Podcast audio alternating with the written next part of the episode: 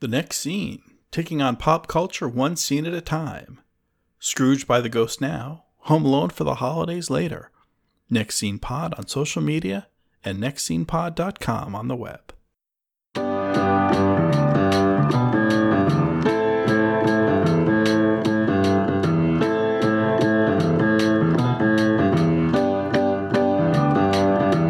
Welcome to Scrooged by the Ghost, the podcast where we haunt the 1988 holiday classic Scrooged, one horrifying specter at a time. I'm your host, Sean German, and joining us tonight are special guests from the uh, Return to Oz Minute, Never Ending Minute, and the upcoming MASH Minute podcast. It's Tierney.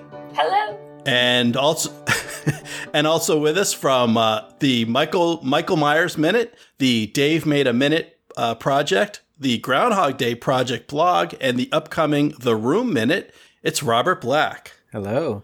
Welcome, Tierney. Welcome, Robert. Hey, guys.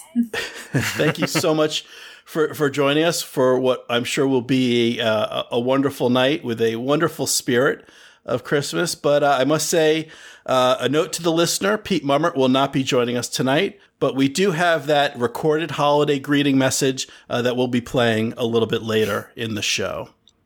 Uh, but for the folks that are that are with us uh, this evening, uh, a, a, quick summary of this section of the film. Uh, having overseen the destruct- destruction of the Scrooge set, Frank Cross has gone out to lunch with his boss, Preston Rhinelander, uh, and this is where Frank is formally introduced to Bryce. Frank starts to hallucinate at the stroke of noon, anticipating the first spirit the ghost of Hayward warned him about. Panicked, he rushes out of the restaurant and into the taxi of the ghost of Christmas past, who takes Frankie back to his childhood home in 1955, then to the office as a young worker in 1968. We get a stop in 1969 for a scene of domestic bliss, and trouble is brewing in paradise in 1971 before we return to the present and the set of Scrooged. So, so we'll, start this episode the way we're starting out every night, and that is to uh, Tierney and Robert. What's your experience with this film? Well, I shouldn't say both your names. I'll start with Tierney. Um, what's what's your history with Scrooge? When did you see it? Do you like it? Do you love it? Is it the great or or just the greatest? Oh, I wish I had a better origin story for it. Uh, this movie came out when I was four, so I did not see it in theaters. Okay. I don't remember when I first saw it. I, am sure it was my grandmother showed it to me. She was a movie junkie as well. Mm-hmm. And also had no concept of the fact that some movies weren't appropriate for children. So I probably did see it pretty young. And trying to think, I know by high school it was in the rotation of just like, yeah, that version of A Christmas Carol with Bill Murray. Murray is fantastic at Christmases. Apparently, like that's the conclusion I came to rewatching this movie. Is I think he peaks at Christmas. okay. A very, very Merry Christmas makes me very happy. Um, this movie is one that I rewatched a bunch of times because Carol Kane's in it, Bill Murray's in it, all these famous people that they love, and Karen Allen, who is there should be a constellation of her in the sky. uh, I will give the edge to Mickey's Christmas Carol for my favorite version of the Dickens story, but of the live actions, this is very highly ranked in my mind. Okay, of the live actions, we'll allow it. We'll allow it. and uh, so, so Robert, have you seen this movie before? Yes. Uh, even though I grew up without Christmas, for some reason we saw this movie in the theater when it came out, even though we didn't even celebrate Christmas. And so I was, this came out in 88, so I was 12. Mm-hmm. And then I don't think I watched it much for several years because I still didn't celebrate Christmas until I was an adult. And then since then, it's been like a regular rotation every December. And I wrote about it in Groundhog Day Project because Bill Murray. And it's still one of only a handful of Christmas movies I've seen all the way through. And probably my favorite. It has some volume and direction issues, but overall I like it's all Bill Murray's great with all the sarcasm and the anger and his whole tone works for me.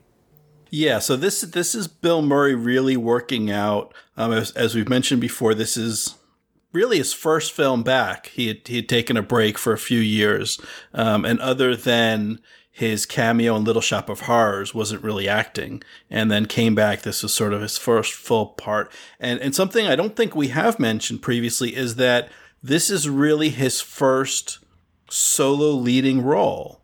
Obviously, he was one of the leads in Ghostbuster, which uh, Ghostbusters, which came out a few years before, but that's kind of an ensemble piece. There's you know um, there's the, the three Ghostbusters and then the four that the, the fourth joins the, the gang later. So this is, and then, you know, he's great in things like Stripes. Again, there's a, there's a handful leads Harold, Harold Ramis and John Candy in that and, and a few others. And then, um, you know, things like Caddyshack where he really stole the show as sort of a, um, you know, almost a, a, not quite a cameo, but not much more than that. Um, the groundskeeper Carl just kind of on the side. So this is really the first film where he's the lead. What year was Meatballs? Maybe the first since Meatballs. Yeah, I was gonna say Meatballs, which is actually I think his Meatballs is seventy nine. His first oh, full length film. That's a lot earlier than I thought it was. Yeah, um, I think that's his very first film uh, appearance in Meatballs, and he's yeah the lead in that. But I think since Meatballs. This would be his first time not part of an ensemble or a group that's that's leading or a, a team. Um, so yeah, and he really uh, he owns it. He he yeah. he, he kind of took control. These um, he had a lot of feedback on the script, and and on top of that, did a lot of ad libbing as well. Hmm. So um, if if and and yes, that's kind of my my history as well. I'm I was a little bit older than than you folks were um, when it came out, but and I'm probably still a little bit older than you, but uh, uh, I don't think I. No, I, I caught up. I caught up. I've always been a little slow. But so I, I don't think I saw this in the theater, but I would have watched this. Uh, also, someone who did not grow up uh, celebrating Christmas as a as a regular tradition, but um, but Bill Murray movies certainly would have been uh, traditional in my household, and we would have seen it um, in in that respect. And then um, since marrying into since marrying my wife and into her family where they do celebrate Christmas and they do watch Christmas movies every year. Uh, this is this is the one. Well, this is not the one. This is one of the ones that's in that regular rotation that we watch every year. With um, I hate to have to disagree with a guest, but we watch the best adaptation of a Christmas Carol on film, which of course is The Muppets Christmas Carol. Oh. Uh, I always forget about that. no slight to Mickey. Mickey's great, but uh, give me give me Kermie and Piggy every time. I always forget because we didn't have I didn't have any of the Muppets movies on tape myself. Mm-hmm. And so I always forget about them because I would only watch them at friends' houses. Yeah, yeah. So I'm the only one here who waited up for Santa. Yes. Yeah. That oh, yeah. that's a lot of pressure. All right. All right, well, so let's you know let's get into uh, the discussion of our actual scene. So, okay, great. As, How the heck do you order yeah. a highball? That's an excellent starting point. So they just order the highball. So angry. And Frank says, "Not a drink." This the same, and it's yeah. Well, it's well, it's like a style of drink. Would you say that? It's it's a it's a genre of drink. A genre of drink. So for for folks that don't aren't familiar, traditionally a highball is it's what club soda and alcohol in a tall, uh, you know, a tall thinner glass to kind of save the carbonation. Um, in the states, we'll we'll have it on the rocks. We'll, we'll serve it over ice. Um, I hear in uh, in the UK that they forego the ice. But yeah, so it's it's alcohol and club soda, but you would have to specify. And I didn't even realize it was club soda. Mm-hmm. I've heard other things like a gin and tonic can count as a highball too. I mean, you'd call it a gin and tonic, but yeah, the, the idea is anything in that glass over ice with carbonation is a highball. Is a highball. And now, not to skip ahead, they get different drinks. I was gonna say it's infuriating. I had that well, same note, so I could I could understand ah. that. Well, so Rhinelander is obviously a regular at this place. Like the the it is a private club, right? It's okay. yeah, it's a it's a private club. The the the waiter knows them both by name. The waiter knows that Rhinelander brings his own cutlery, so he clears the table of, of forks, or just clears Rhinelander's place setting of forks and knives and so forth. So maybe he knows hmm. what alcohol, uh, you know, Rhinelander takes in his highball. But yeah, as you said, then the drinks arrive, and one is sort of a caramel, you know, whiskey or bourbon colored, and the other one is colorless. I have another theory. All right, he'll hear Maybe it. at this private club, on their menu, they have a drink called a highball and a drink called a highball 2. Like numeral 2. the sequel. so when when Frank Frank doesn't say he wants a highball also, he wants a highball too. Yeah. The sequel. This time it's personal. All right, so what's in the highball too? Are we talking gin or vodka here? I'll go I'll say gin and tonic since you mentioned it. A highball 2 is is their version of the gin and tonic. Although I don't see doesn't isn't that traditionally with a twist of lime? I'm not a, a gin and tonic drinker, but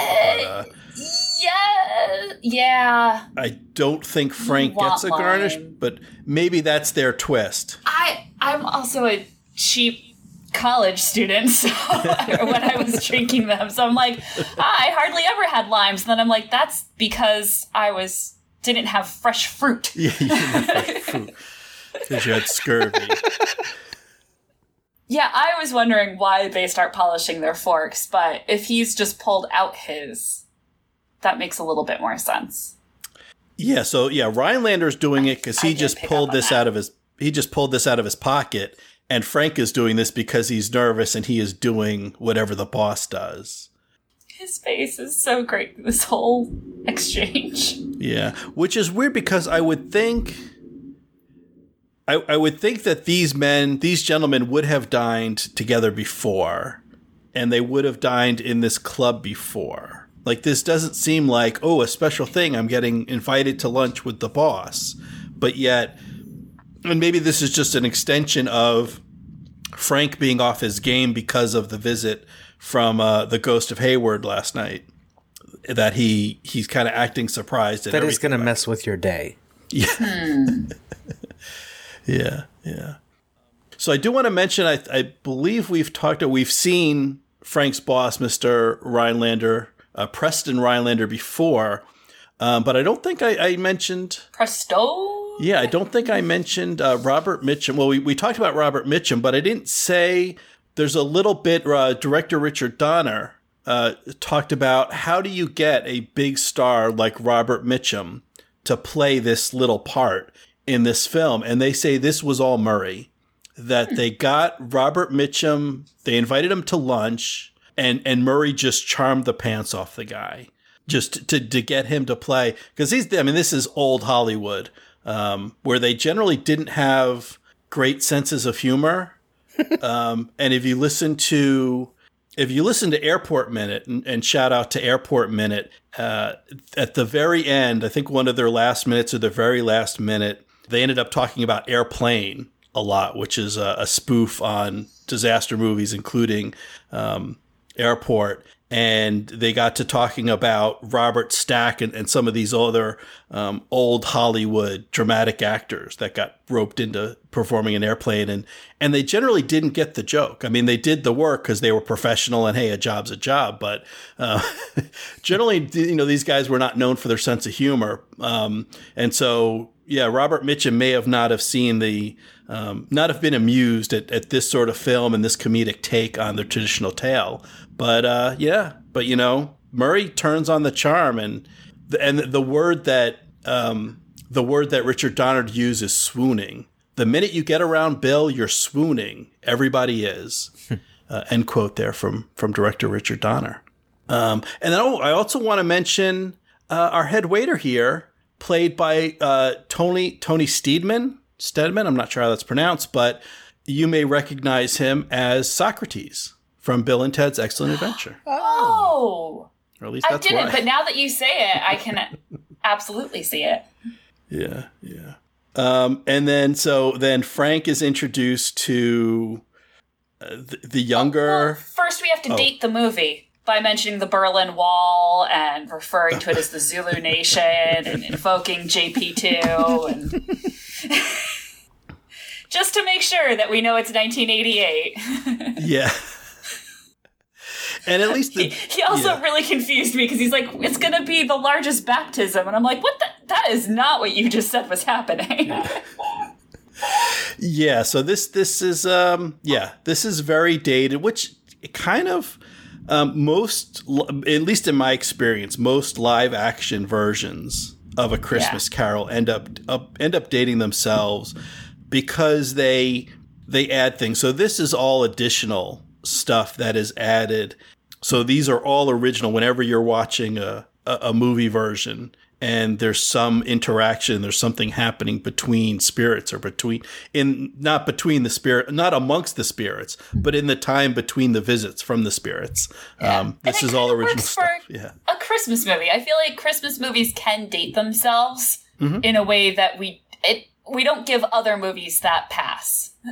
What also involves like time travel, so it matters what year it is right now. So Mm-hmm. we know how far back they go, how far forward. Right. Well, and I, I, I have some issues with that, but I'll hold on. I'll hold on to, the, to, to that that part till we till we get to it. Me too. All right. Sorry, sorry. You were trying to introduce John Glover and I jumped all over you. Oh yeah. So we we got just a quick peek of Bryce Cummings kind of darting in and out of an elevator, but now we get formally introduced as you know kind of the younger, more attractive man that's coming in and and threatening. Uh, threatening Frank's cross position. And, and I think it's fair to say that at this point, we can assume Frank is not someone who's comfortable uh, sharing the load, as it will, that he, you know, he would see this as a threat. And then the the tension building, like the the direction for this sequence, where it, um, you know, as we get the voiceover that oh the first spirit will come at noon, and then we get close up. It goes from uh, from a pocket watch to a wall clock just to confirm that it's noon, and then it's Frank's eyes to Frank's witch, wi- wristwatch. So I'm not sure whose pocket watch that was we were looking at. It's uh Is it Bryce's? It's Bryce's. And I'm Okay, very confused on why it beeps. yeah, it, it's So that he takes it out. That doesn't seem right. it because it kind of beeps like a cell phone, or I don't know if- Yeah. if, cell phones were a thing even for high powered executives, but maybe a pager or beeper. But then yeah, he checks his watch, which is it's an analog like face with hands pocket watch, but it beeps like an electronic device. But then it goes Frank's eyes, Frank's wrist, wristwatch, Frank's eyes, Bryce's mouth, Frank's eyes, Bryce's mouth, Frank's eyes, Bryce's mouth. And I think it repeats that two or three more times eyes, mouth, eyes, mouth, eyes, mouth. And then finally just ha from Frank Cross. But it's ratcheting it up the tension with these close ups of, uh, of, you know, Bryce's West Coast patter and, and Frank's building anxiety and tension. My note on Bryce Cummings is Has anyone ever looked so much like they had a lacrosse coach? and I, I say that with love as someone who was lacrosse captain their senior year. It's just everything about this guy. Oh. Yeah. Well, he doesn't even. Oh, and I, I, I don't know if this is like a, a choice, if maybe just if it's an East Coast or West Coast thing, but the way he says like that, that the cliche saying, "There is no I in T E A M." Because the way I've always, everywhere I've heard it, other than this movie, other than this man, is there's no I in team. Yeah, you don't spell it. Because you know what? I know how to spell team. I know there's no I in it. You don't have to spell it out for me. And for some reason, that like really like, ugh. Kind of ruins the saying by doing that. I don't know. yes. I'm very torn because on the one hand he is obnoxious, but I like the way he orders Pellegrino rocks with a twist. I have a bunch of friends who don't drink, and I'm like, this is what you got to start doing. Because it, it, yeah, when you say like rocks with a twist, it sounds like an adult beverage, and it's really mm-hmm. it's just bubbly water. yeah. It's Pel- yeah, Pellegrino's. yeah, But, very yeah. nice bubbly water. It's basically yeah, It's basi- but rock yeah, rocks with a twist makes it sound very adult, but he's Yeah. basically ordering a glass of water. I'm going to start doing that. Yeah, there you go. I won't be ordering the California Health Plate, but I can I can have some Pellegrino. Yeah. So for for a bit, it seems like, or not seems like, Frank, you know, Frank's unsure. He wonders, is is Bryce the spirit that Hayward talked about? And then he asks, he asks, are you know, are you? He asked the uh, the waiter, "Are you him?" Yeah. and the waiter corrects him. Now, I I like this. One of the things I like as someone who who is not a devotee of Jesus Christ and did not grow up uh, celebrating the religious aspects of Christmas.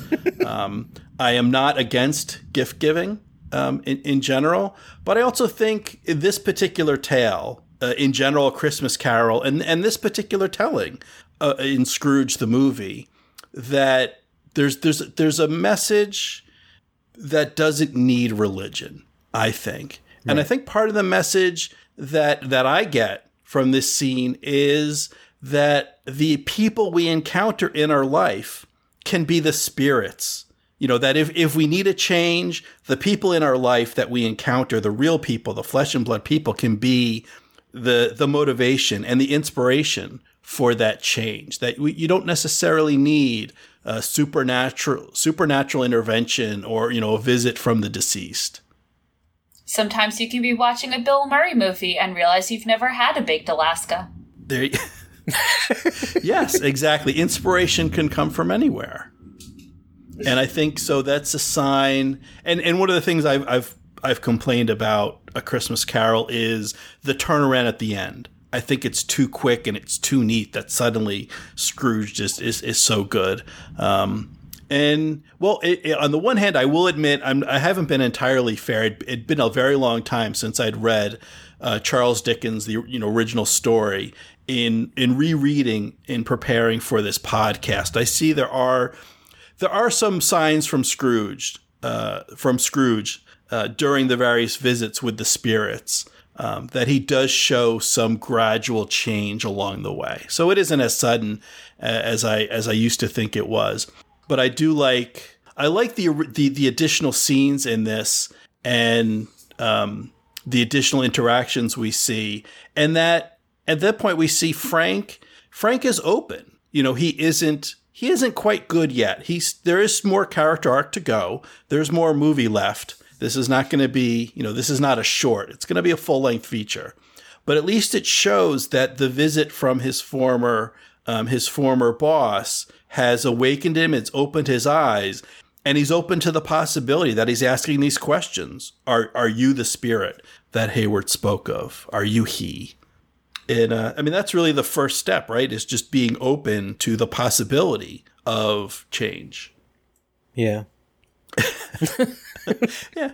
It's a no, big question, he, but the, simple This scene is great because he moves from assuming he's having a hallucination to this is something that's going to happen.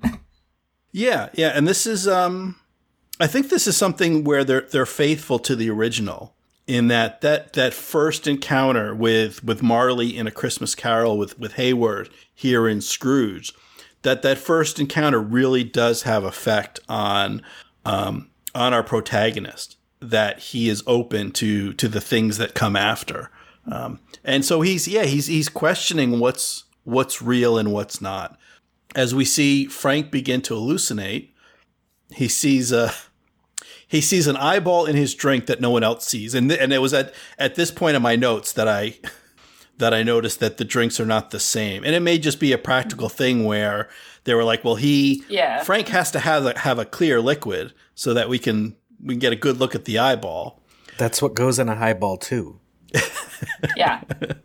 See, he didn't say highball. He said eyeball. Now, wouldn't that be a highball four? We know all the details of this club now, which I, I'm just going to say when he does leave, it says it's the A and M Club, and I couldn't find anything about that. Although I did learn a lot about the Texas A and M alumna group in New York City, founded in 1969, one of the largest groups outside Texas.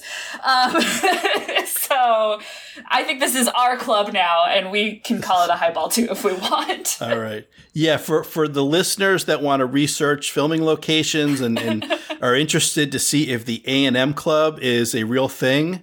Uh, be prepared for your web searches to yeah re- return uh, information on yeah on clubs for alumna uh, graduates of uh, Texas A&M and also for S&M clubs in New York Yeah, City. don't just put AM Club. You'll find out you'll get a lot of results on them. So yeah, make sure you specify the A because you'll get different kind of M's in your results there.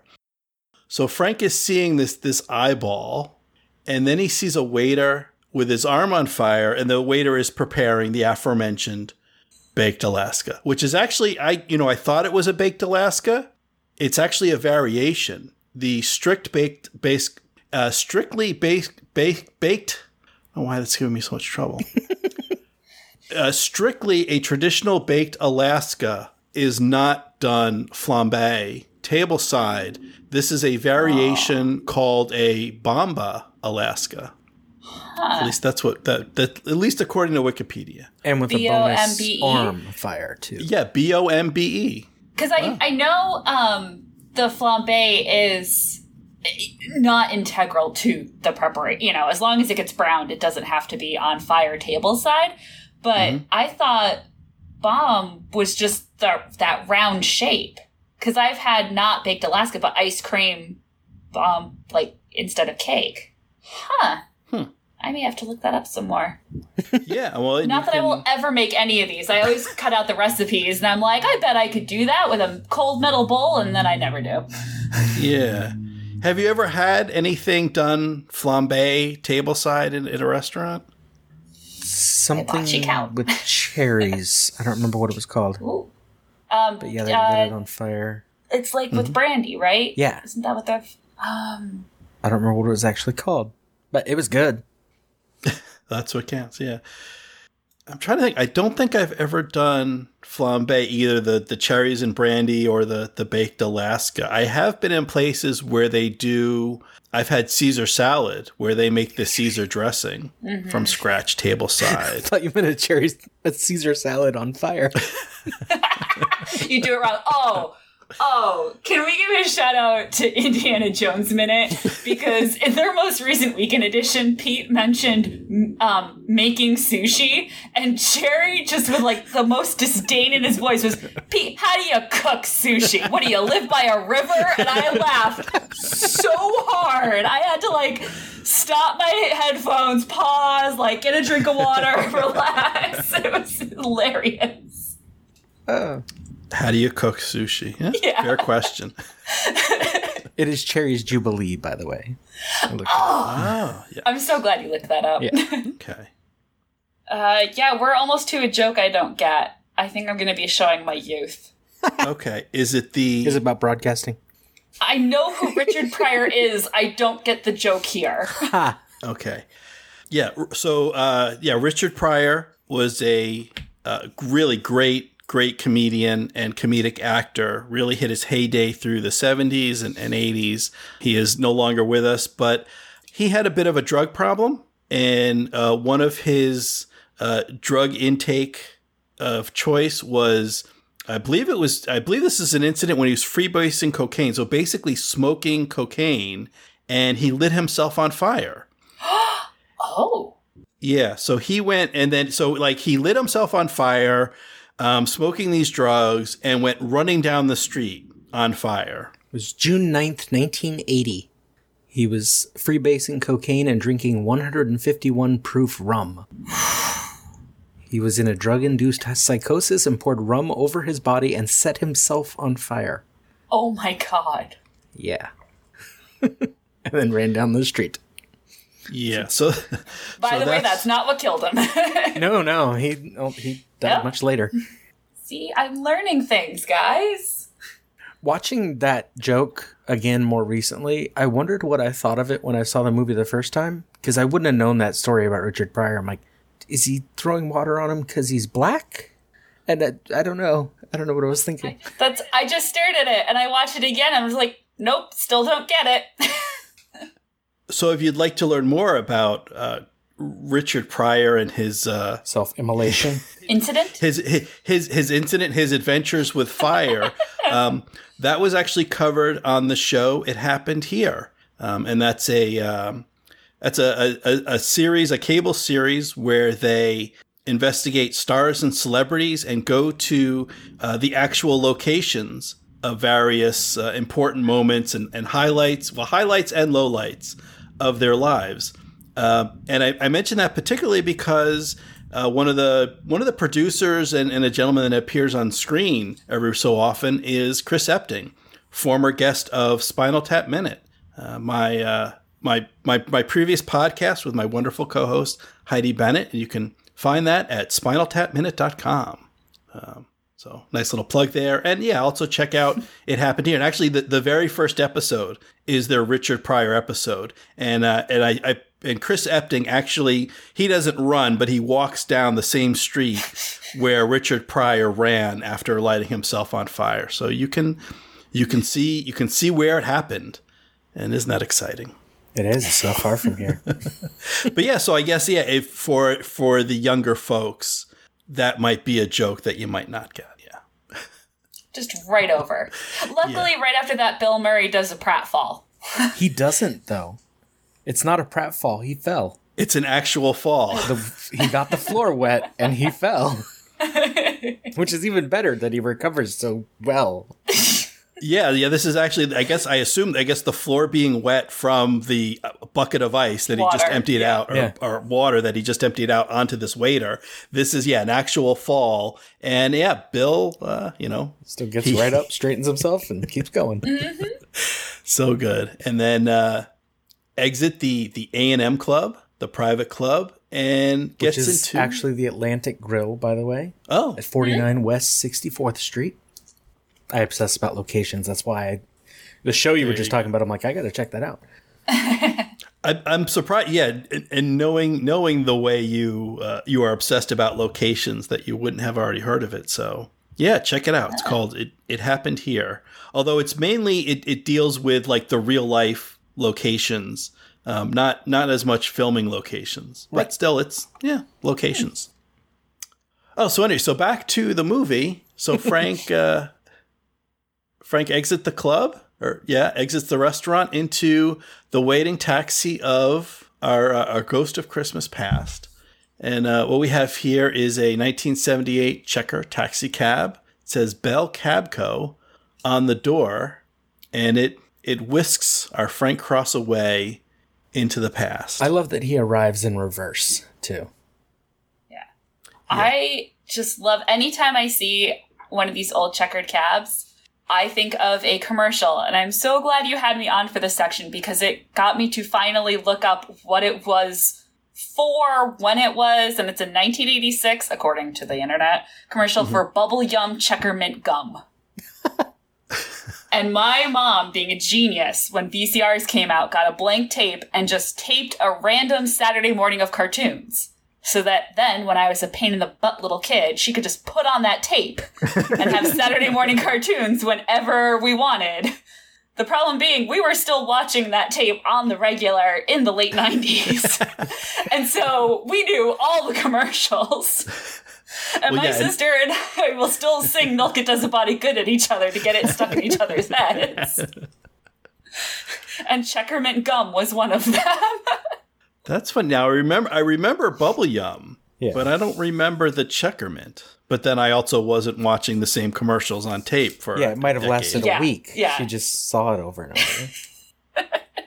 it is fabulously of its time. So I'll send you the link to it. It's pretty. oh, please do. Insane. it's all. It was also very weird to try and research, not remembering the name of the gum, just that a checkered cab was somehow involved. Checkered cab, bubble gum. I could see bubble gum. yeah. Yeah. Lots of van shoes results. you also can't boolean search Google, even if you try and like break it and force it to do that. Um, but yeah, I always think of that with these cabs. And then I got really excited because it has a little wreath on the front of the car at this time of year. I just love that. But it also has one on the back, which I've never seen before. yeah, the, the restaurant it's it's all decorated. We even see when we get a we get a close up of uh, the fare meter when it starts winding backwards to dial back the years. it looks like cut sticker like I don't know. I, I first thought it was like cutouts from wrapping paper Maybe. But it's like scenes of Santa on his sled and Santa handing I like out. that he, he also has a tiny nativity scene inside the back window. and it's so small. Yeah. before we go back to the past, when uh, Frank gets in, he tells them to cut through the park before he is revealed to be the ghost. And uh, that's just other 90s New York City movies. Shout out to the original Arthur. Yes. You know how I love the park. yeah, and then there were button. Pla- I'm loving this moment. I thought David Johansen had been in a lot more than he has been, according to his IMDb page. I don't know if that's just me or just when I grew up. Yeah, so this is um this is kind of a weird thing. I mean, I guess he had been he had done a few things acting wise prior to this point, but for folks there'll be different generations that'll know David Johansen for different things. Like there'll be people that'll know him um, from Scrooge. There will people that will know him as Buster Poindexter from uh, Buster Poindexter and his Banshee of Blue.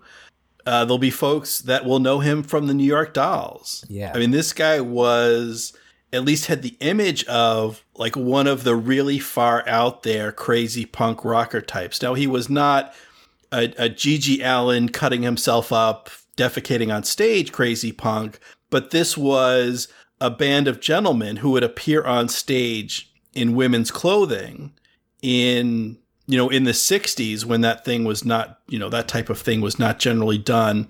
And um we we're, we're generally clean on on the program but i'm gonna uh, say a word that that some folks may may not like. So i guess i don't know fast forward if you're afraid of of harsh language or you're mm-hmm. listening with the kids but here it goes gender fuck and what that is so they he they they were not transgendered or cross-dressing or drag queens they weren't trying to look like women they looked like men in women's clothing. They'd have like, you know, sideburns and manly hair and mustaches and everything else with the fishnet and the dresses and so forth. So this was, you know, kind of pushing, really pushing the edge sort of stuff with the New York Dolls, then becoming with Buster Poindexter, becoming uh, kind of a dance band. I'm not sure how I would describe. Yeah. Oh, I found my favorite phrase. Pre Hays Code rock and roll. Pre Hays Code rock and roll. Yes. Yeah. That's how someone described it on uh, probably the Wikipedia page. but then as you know as david johansen you know not not buster poindexter but as david johansen becoming um doing a lot of family fare um, he was on adventures of pete and pete. That's the first place i ever saw him. Yeah. I mean he was he was in um like the the uh, car 54 where are you movie from the 80s and you know and stuff like that became really kind of mainstream which i guess if you're you know if you're an old punk and you you live long enough you last long enough you kind of come around and um i gotta rewatch 200 cigarettes apparently he was a bartender in that that's hmm. why you have to rewatch it well, well because i was surprised that i didn't immediately remember okay. his character yeah yeah and they appear if you watch the HBO series Vinyl, mm. uh, which was canceled, which only lasted yeah. one season, and if you haven't seen it, it's probably worth checking out. It's kind of if you're if you're interested in sort of early 70s New York City rock and roll dive bar culture. I, I thought it was interesting. Um, it's well done. I think they got a little ahead of themselves. Yes. Yeah. Well, they, yeah. I don't think they realized what they were trying to do until too far into it. Uh, yeah, I think that's that's fair enough. But there are scenes, and it's it's obviously the this is I mean this was a year or two ago that it came out, so it's going back over 40 years. So David Johansen isn't appearing; he's not playing himself, but there is scenes. There are scenes of the New York Dolls uh, performing on stage and kind of just being in that in that time and place. Um, yeah, it was kind of shame just to to um, digress for a moment. I was disappointed. One of the main things I was disappointed with that series, that when it got canceled, that it didn't get a second series, is that I realized like they don't have disco. Mm. Like literally, this is a time before disco happens, but it's just about to happen. Like it's just about to break. I think within what was it? Is it Don't Rock the Boat? I'm trying to remember that like the first disco hit, the first disco song that really became popular and hit the charts. Hmm. I think it was Don't Rock the Boat, but it's it hits like six months after the, the, the season one ends. So like the entire culture, the music scene, and they address it a little bit. They kind of like the guy's like a mainstream rock and roll uh, record producer and that's why the, the show's called Vinyl. And like he, you know, the the guys in the mailroom kind of bring him to some underground club and to be like, this is what you're doing wrong. This is what the kids are, you know, listening to these days. Rock and roll is kind of yeah. over. So you can see it's like kind of coming up, but like within the, and like the birth of rap and stuff. Yeah, yeah. So there's like that everything's changing around him. yeah, there's so much music history that is about to change and explode. Like the just the entire music business and cultures is just about to change. And then season one ends like four months or six months before all that breaks, where you have, you know, disco goes mainstream. And then a couple years after that, then yeah, you've got, you know, hip hop has been coming up in, in kind of isolated pockets in New York City and there's some little bit in LA on the West Coast, but then, you know, kind of really explodes and it moves out to the suburbs. Like all this fun stuff from a musical history point of view is about to happen. And then, yeah, they, they, they cancel. They get yeah. canceled. Um, but yeah, I thought it was, it was interesting. Again, if, if you're interested in, you know, kind of rock and roll history or music history or just the, the culture of, um, early 70s New York that they go to. Yeah. Um, I mean, I, I don't think, I don't know if it was filmed any of it on location, and I don't think most of those locations don't, uh, don't exist, but they yeah. address real places and, and real events and some, you know, some wacky things that really happen and some of the wacky bands. Yeah. Well, the problem is then HBO threw all their money to Deuce. Deuce kind of inherited vinyl's streets yeah and budget yeah. But with more famous people. And quite frankly, I think not. Well, that's hard to say because the people in it are really good. I just have zero interest in that world. Mm-hmm. Whereas vinyl, I was fascinated by the world and loved. I wanted Olivia Wilde's character to do it, but anyway. oh, good. So I'm not the only it, one that that misses vinyl.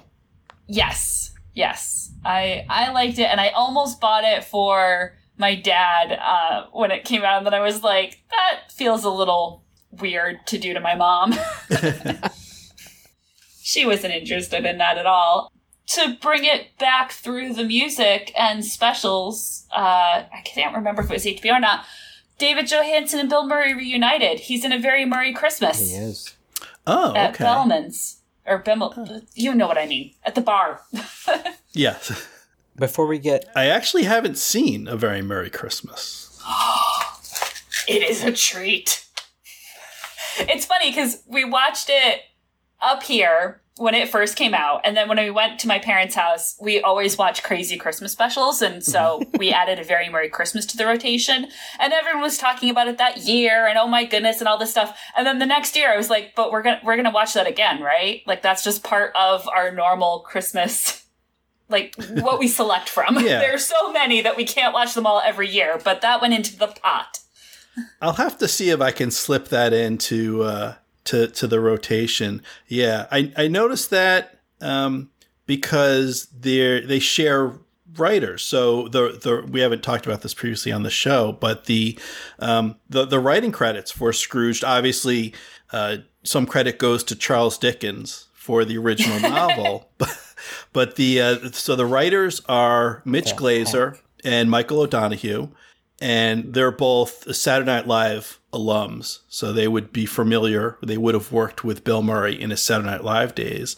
Um, but yeah, so uh, Michael O'Donoghue, if you look on IMDb, his writing credits are like ninety percent Saturday Night Live. It's Saturday Night Live and then like the 15th anniversary show or best of shows or highlight shows uh, of various things. And uh, Mitch Glazer also does not have an extensive writing resume, but it includes Saturday Night Live, uh, Scrooged, obviously, and then A Very Murray Christmas from uh, from 2015. So uh, I'll have to check that out. It moves slowly, but it's it's a musical revue. Like it's it's just nice. Right. So it's not feels right for Christmas. okay. Yeah. So it's not a it's not like a it there isn't like a story. It's not like a fictional show. It's like a there's variety a, sort of thing. There's a story that holds together the different musical numbers. Okay. It's that kind of thing. Yeah. All right. And and therein David Johansen plays the bartender. Yes. Hmm. Well, it, and it's got my pal Paul Shaffer, so it's got to be good. Oh, Playing Paul Shaffer. yeah. So I'll have to see if we can hunt that Paul down. Shaffer. Hunt that down. I'm, I'm sure it's streaming somewhere. Yeah. We can download it. That's actually uh, he he did Gilda. Li- Paul Shaffer is everywhere, but um, when I, when we were talking about how great Bill Murray is, I'm gonna do this to you every time I guest on one of your shows because Bill Murray's always involved. Got to bring up some like it. love for Gilda Radner, and that for years there we didn't watch Bill Murray movies because like.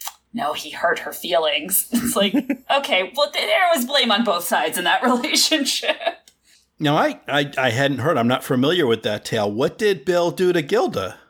They dated. I don't know if I want to know. but off and on for many many years and it just it, it- all right so from what i can understand they would date break up date break up date break up fight break up fight mm, do things um it was just not a healthy relationship on either side I'm not sure Bill Murray had any healthy relationships.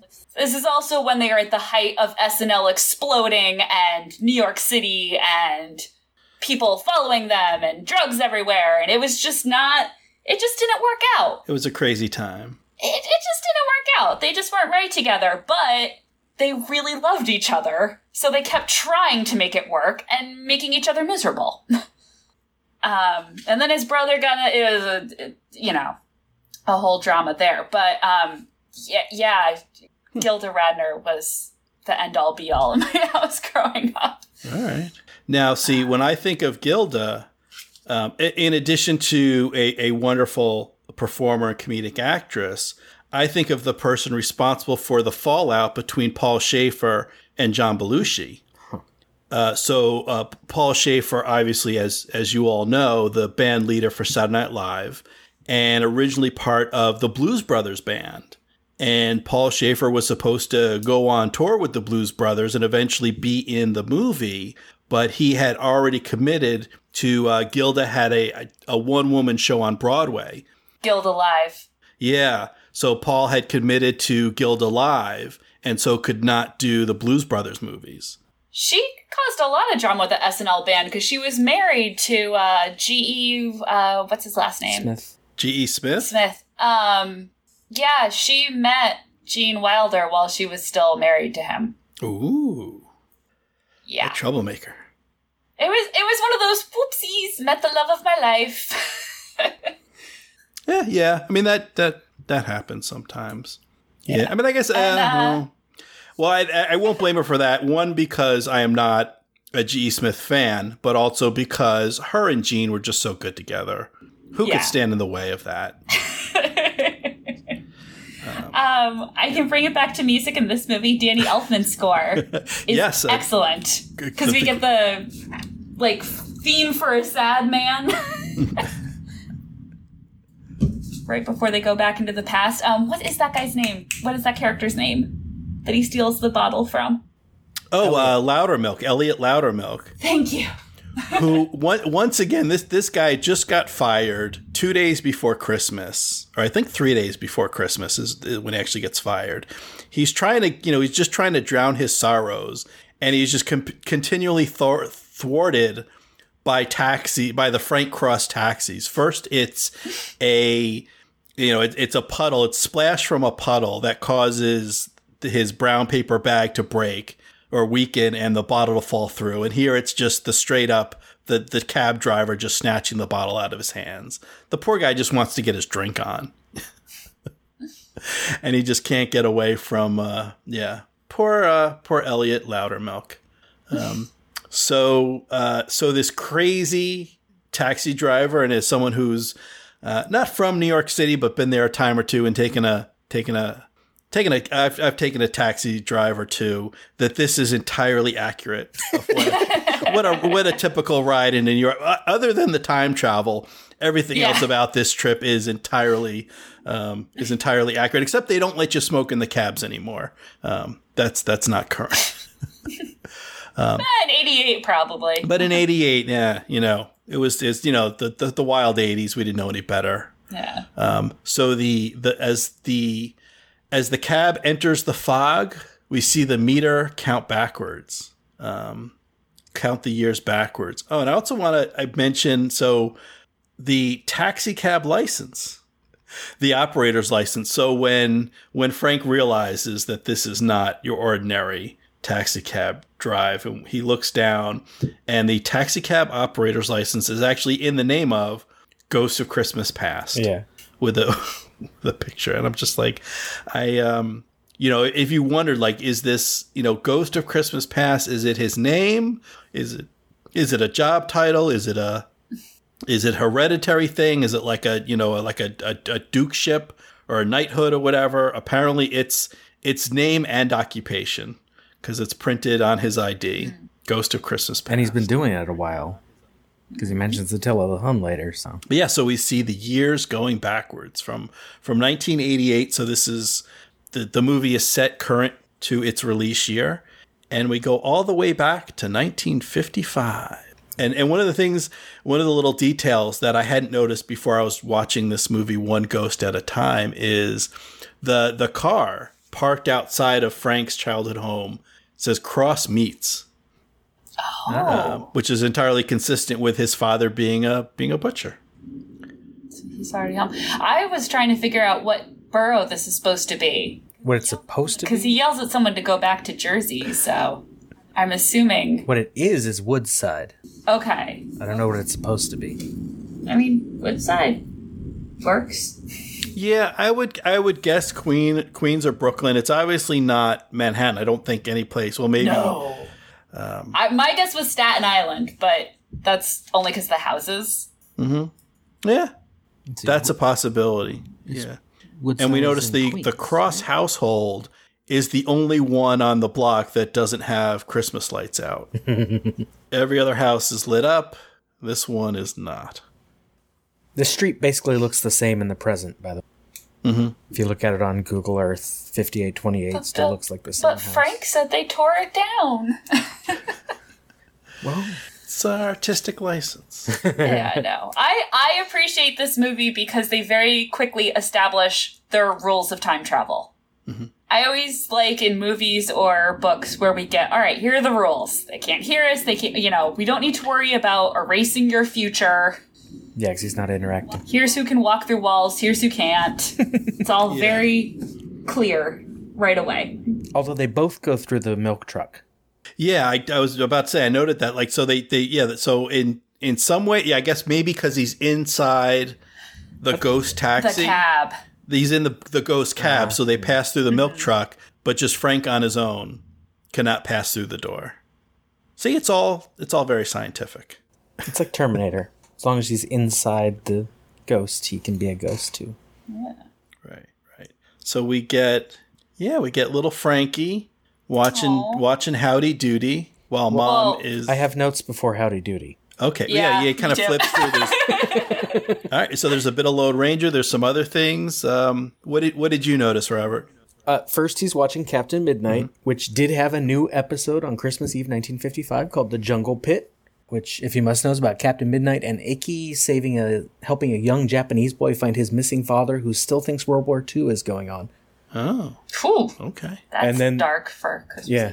The Lone Ranger did not have a new episode. Their season had ended in September, but could have been on because they hmm. did have reruns by 55. And, then, And in yeah, between, we get a commercial for Ovaltine. for Ovaltine. Ovaltine, yeah.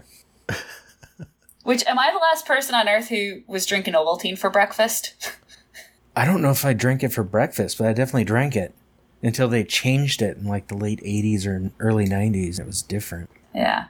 Maybe that's when we stopped. But yeah, amongst my friends, my generation, people look at me like I'm, you know, 100 years old when I say that. Because I would bring, when uh, the Christmas story exploded on our consciousness, everyone was like, Ovaltine? I've never even heard of that. And I'm like, every dang morning. and I was supposed to like it because it's chocolatey. And it's like, yeah, but I'm congested and you're giving me dairy first thing. This is not a good combination. um, but yeah, Though probably good if you're like, if you're like calling in sick to work and you want to make sure you sound sick. It'll kind of get it'll Get get, the out of- phlegm going. get out of uh, second grade. Yeah, it was really high on my list of priorities. Um, but yeah, then then it's howdy doody time. then it's howdy doody time. And of course, Which, by the way, means it's 5:30 p.m. because that's when the show was on in 1955. yeah. all right. Well, that's an entirely consistent thanks to uh well, I guess it's standard time, but thanks to changing the clocks, it yeah, it would be, Yeah, it would be dark, dark. by by Yeah. 5:30, yeah, in I December. was just getting home from work, so it makes sense. Yeah, that works. I wonder if it is just me. I know that Earl Cross is played by Brian Doyle Murray. He, when he first comes in, he's still got his hat and he's in the doorway. Doesn't he kind of look like Belushi? Yes. With the hat and kind of the way the cigarette, you know, I'd, I'd never The seen it before. Just kind of the way he's ambling Oh. side to side, I feel so much less crazy. the cigarette hanging out. If it was Mm-hmm. just the silhouette, you'd be like, okay, yeah. Wow. I had never noticed that before. But now that you mention it, yeah, I, I, I see it instantly. He moves in a very Belushi way.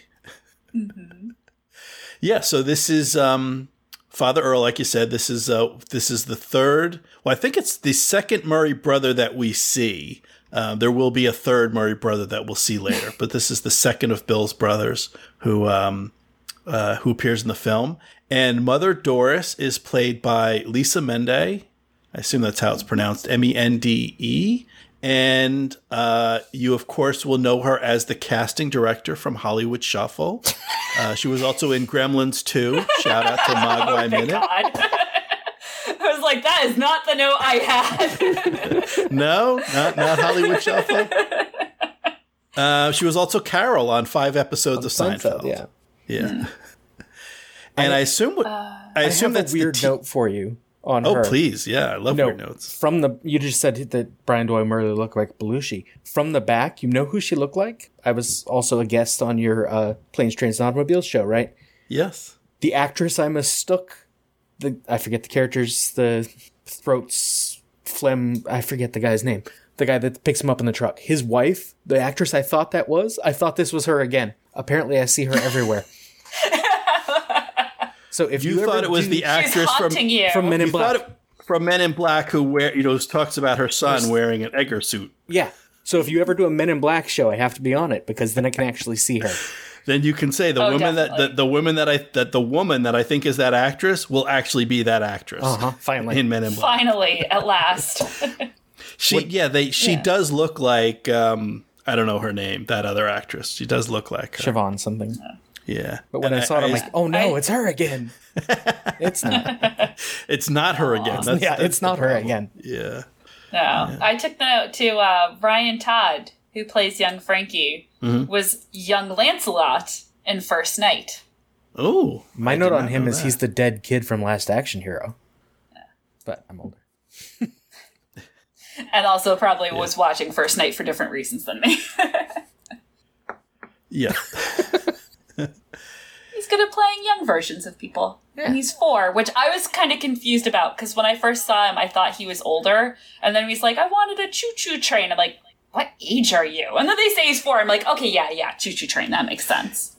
Yeah, he he looks older. he It's also certainly sounds 55. It's a more innocent time. Oh, okay. Okay. Now, so this is the the note that I referred to uh, earlier about. So he's 4 and he says, "I'm four. and his father, you know, replies back, "Oh, excuses. I'm only four. That's such a good line. That's The best lines of this movie. You have to have the list of complaints leading up to it, though. My back hurts. I'm only My four legs years ache, I'm old." only four. Or- so we have confirmation, independent confirmation that he is four years old in 1955. The next The scene, actor was six, by the way. the, the next scene that the Ghost of Christmas Past takes us to is in 1968, and we can see by the the taxi meter. Mm-hmm. That's 13 years later. I don't know if you he's want to check my math on that. no, that's right. So he's Yeah. what's he's now 17 and he's like shouldn't he be in probably in high school or maybe college but he's you know he's he's working in the mailroom of this TV station. He's I- 17? I- he didn't have money to go to college. His dad made him get a job right out of school. His dad made him get and a job And he's very smart, so was he old skipped a year. Right. But that a year later, by 18, he's living with Karen Allen. Well, who wouldn't? Well, I have issues with that later. Okay. They move way too fast, those crazy kids. But Also, he looks like he's 40 the entire Well, time. yeah. I mean, I mean, the, yeah. So I mean, yeah. I guess I guess they had His to. hair. Maybe that's maybe they had to go a little bit older. I mean, you said like I thought he looked. Yeah, I thought he looked like seven when he's actual four. But yeah, by the time he's seventeen, yeah, he looks forty. um, I, sh- I that's shouldn't. Nexteen's problem. I, I shouldn't laugh. As someone whose whose hairline not not quite as bad as Frank Cross, but as someone whose hairline uh, began receding uh, junior year in high school, I, I suppose I shouldn't make fun. But yeah, he's a very old seventeen in 1968. I guess I don't know if he had done a couple of tours in Vietnam by that point, or you know what had done to age this man so in in just His a, dad. his yeah, Yeah. his dad. His dad All that wore meat. him down. All that veal. Well, uh, so uh, Frank talks about the worth of the veal and how what a thoughtful president is. My thing more is, does this dad think he is helping his son? He's saying the things he's saying because he's cranky and tired himself. But does he think he is teaching his son about the real world and that this is a good thing? Unfortunately, probably. Well, Like it- parents love to say, "I'm telling you this for your own good," because in the real world. Yeah. That's when we get to say the worst things to our kids is when it's a lesson, you know. Yeah. So both these parents think they're like doing good. Yeah, I I mean on the one hand I could see you know, this is your present. There's a roof over your head, there's food on the table, there's clothes on your back. Like I'm supporting you. I'm your parent and that's you know, that's the present. And, you know, that's you know, we we don't live a, a lavish lifestyle. Be Our happy with it. sofa's covered in plastic. Yeah, so I, I kind of understand that, but that he dr- he drops the package of veal right in front of the kid. Does like Which he brought from his own work. yeah, so he's basically just stealing from work. basically, it's like if I just came home and and and gave my here's a you know here's a ream of paper and a box of paperclip I took out of the supply closet at the office. Merry Christmas! Like I just I'm not reading off my notes made on uh, letterhead. No. But like so like even if you expect that this kid will be thankful for the basic necessities that his family is providing, it's I mean, there's something to be said for presentation. It's like there's not even a bow; it's just the plain white butcher Or at paper. least Like, hand it to him instead of dropping it on the floor. yeah, with just the you know the the five and then Five the V for veal. Like, put yeah, put a bow on it, wrap it, make it look nice. The, the poor kid wants a choo choo. Or carve it into a choo choo. Oh. Now, i- is five pounds of veal worth forty to fifty dollars in 1988? But I've never had veal, so I don't know. I Or in won't let myself eat it because I've heard it's delicious, and I don't want to eat it. Five pound. Veal. It's yeah, I mean it's it's it's one of those things where you can't go strictly by inflation because the means the, the distribution and refrigeration cars and, and everything else that I, I don't think meat Oh, good has has you know I, I don't think the price curve for meat matches just general inflation because this would be and he doesn't I, you know he doesn't say what cut it is from the veal. This might be $20 a pound these days so this is $100 versus worth of veal. And then Wow. you know for night but for 19 I, I assume 1988 prices. Frank isn't talking about 1955 but he's saying that's 40 50 dollars worth of veal. So yeah veal might have been $10 a pound in 88 Holy crap. um, it'd probably be about 20 depending on the I mean, that's specific cut, good. It should be expensive, and we shouldn't have it, but. yes In today's prices, or actually last week, veal is wait, is this per pound? It's only six dollars per pound right now. I think this is per pound. This chart's really weird. Weirdly, an act, a chart of meat values from last week came up on Google as the first result, so I had to click. Oh, God bless the internet. god bless the internet it's a confusing PDF though, because it has different graphs and values, and Yeah, there's probably also different. Like, is it Ground veal is grouped with stew meat at four ninety nine to five ninety nine, and I think that's per pound. Well, that's great. I didn't think this was ground. I assumed this was like you know chops or tenderloin or something like that. Yeah. So so ground veal, yeah, would be six seven dollars a pound. I assumed it was like veal chops or something, you know, or something like that. Maybe a, um, yeah. Yeah, the only veal on this chart is ground. Mm-hmm. Odd. Yeah, I actually found a place, Oh, uh, Mr. is. Brisket, that I think you can. I think they ship. I think you can order stuff online, and their uh, their veal chops are twenty two ninety five a pound. Uh, the rib roast is also twenty two ninety five. Now, strangely enough, their brisket is only eight ninety nine.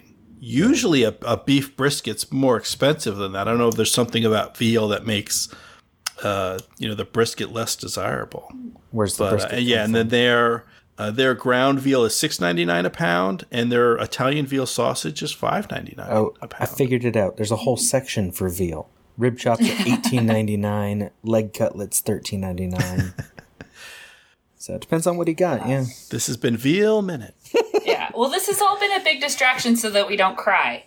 Did Yes. either of you guys Niagara Falls? Niagara Falls. Not This, this is a yeah.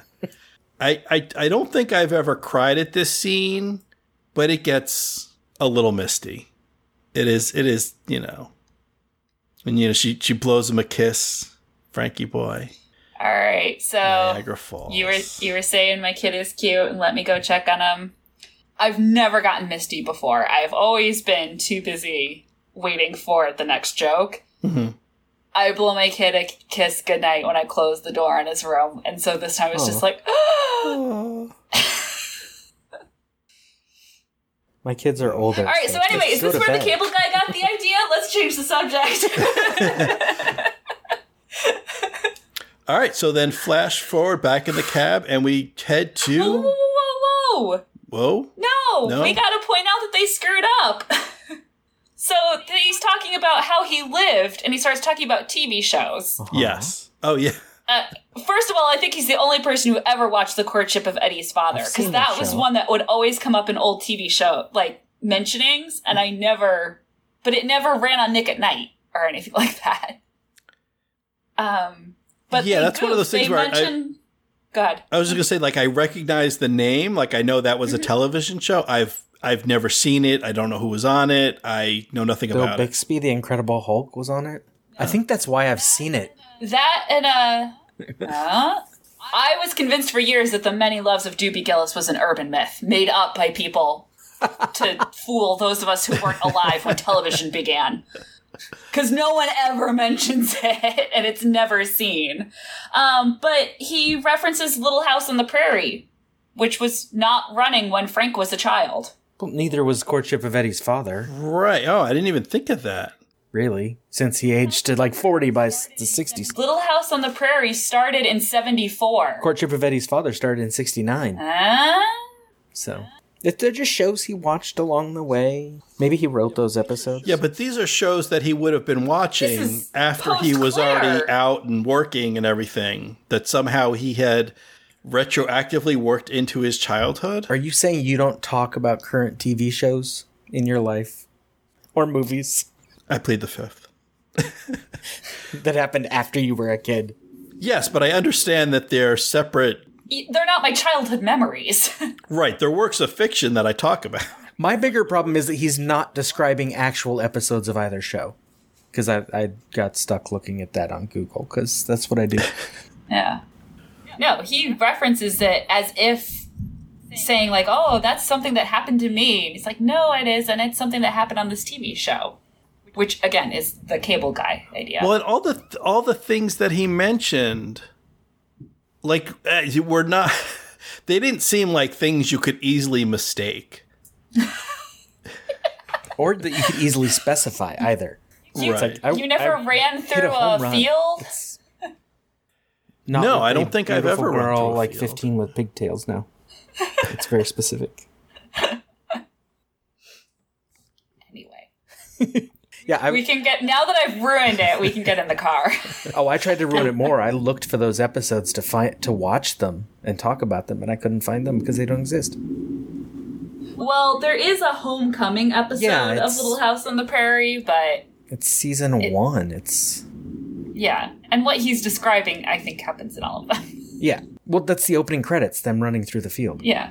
or end credits. I don't remember. It's either beginning or end of the show. Yeah. Yeah, so he, he can't even remember his fake childhood correctly. Is basically what we're getting here. That's what we're saying. That's what that's what we're saying about this this Frank Cross guy. That's what makes him fun. I thought I had found an anachronism in the hot dog cart out in front of the building in the 60s, but apparently they have been around forever. That I believe. Yeah, I believe that. All right, so then pulling up into 1968, and there's a Christmas party happening all around, but with that great work ethic instilled in him by his father, Frank Cross is working. yeah. So I have Wooly Bully is playing Mm-hmm. by Sam the Sham and the Pharaohs, which is just really fun to say. Yeah. And I have that Frank's hair is a crime. He's a 17 year old intern. He can't do his hair right.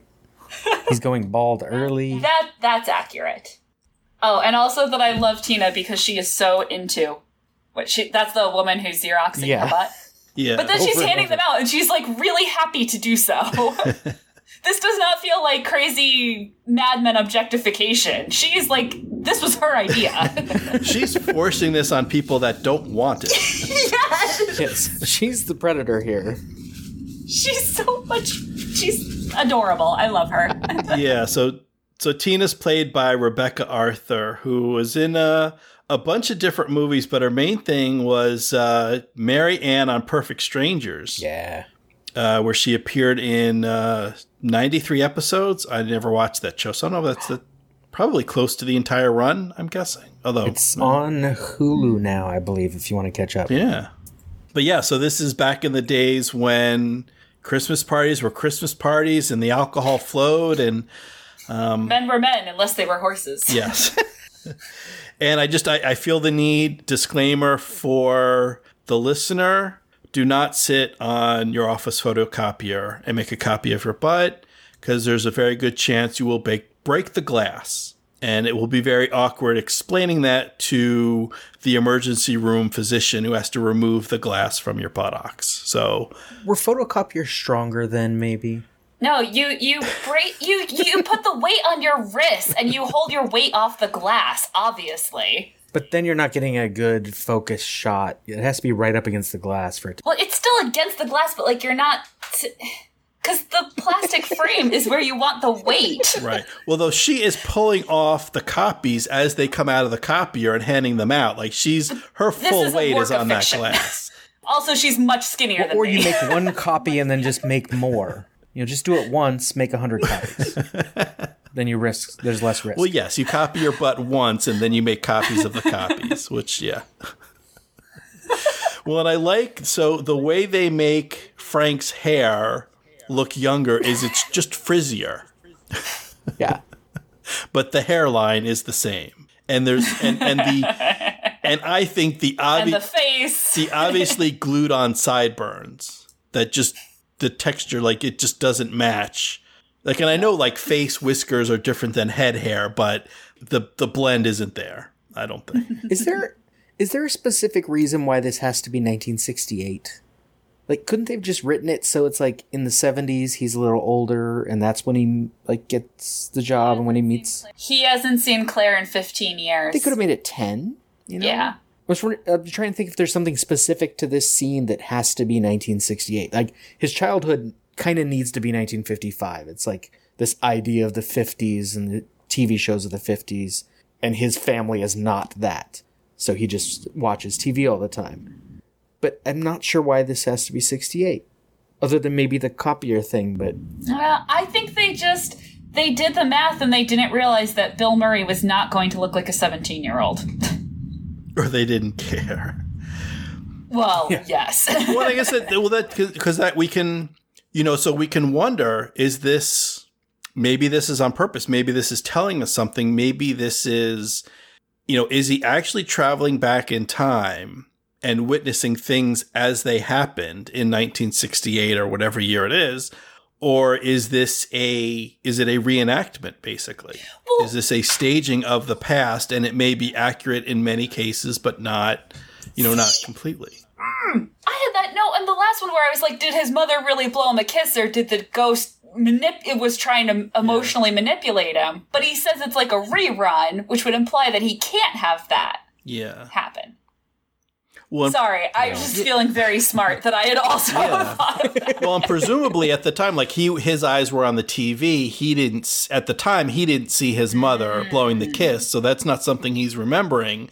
But if he's, yeah, if he's watching it like a rerun, When she might have, he may see something that he wouldn't have seen before, or it could be, or she might have done it every night, hmm. and so it's something he knows happens. yeah, yeah. I don't, I don't know the answer to that, but I'm, and I'm thinking so maybe, and maybe he sees. You know, other than obviously when he's when he's four years old, he's not going to look the way he does now. But otherwise, Frank sees himself as he, you know, as he sees himself in his head. And you know, unlike most people who see themselves as younger, remember the way they were, he always sees himself as this severely hairline receded 40 year old. Now I want to see Bill Murray sitting on the floor next to like the wheel. saying, I wanted a choo choo. yeah. You know what's a real bummer? The turtlenecks that everyone is wearing in 1968.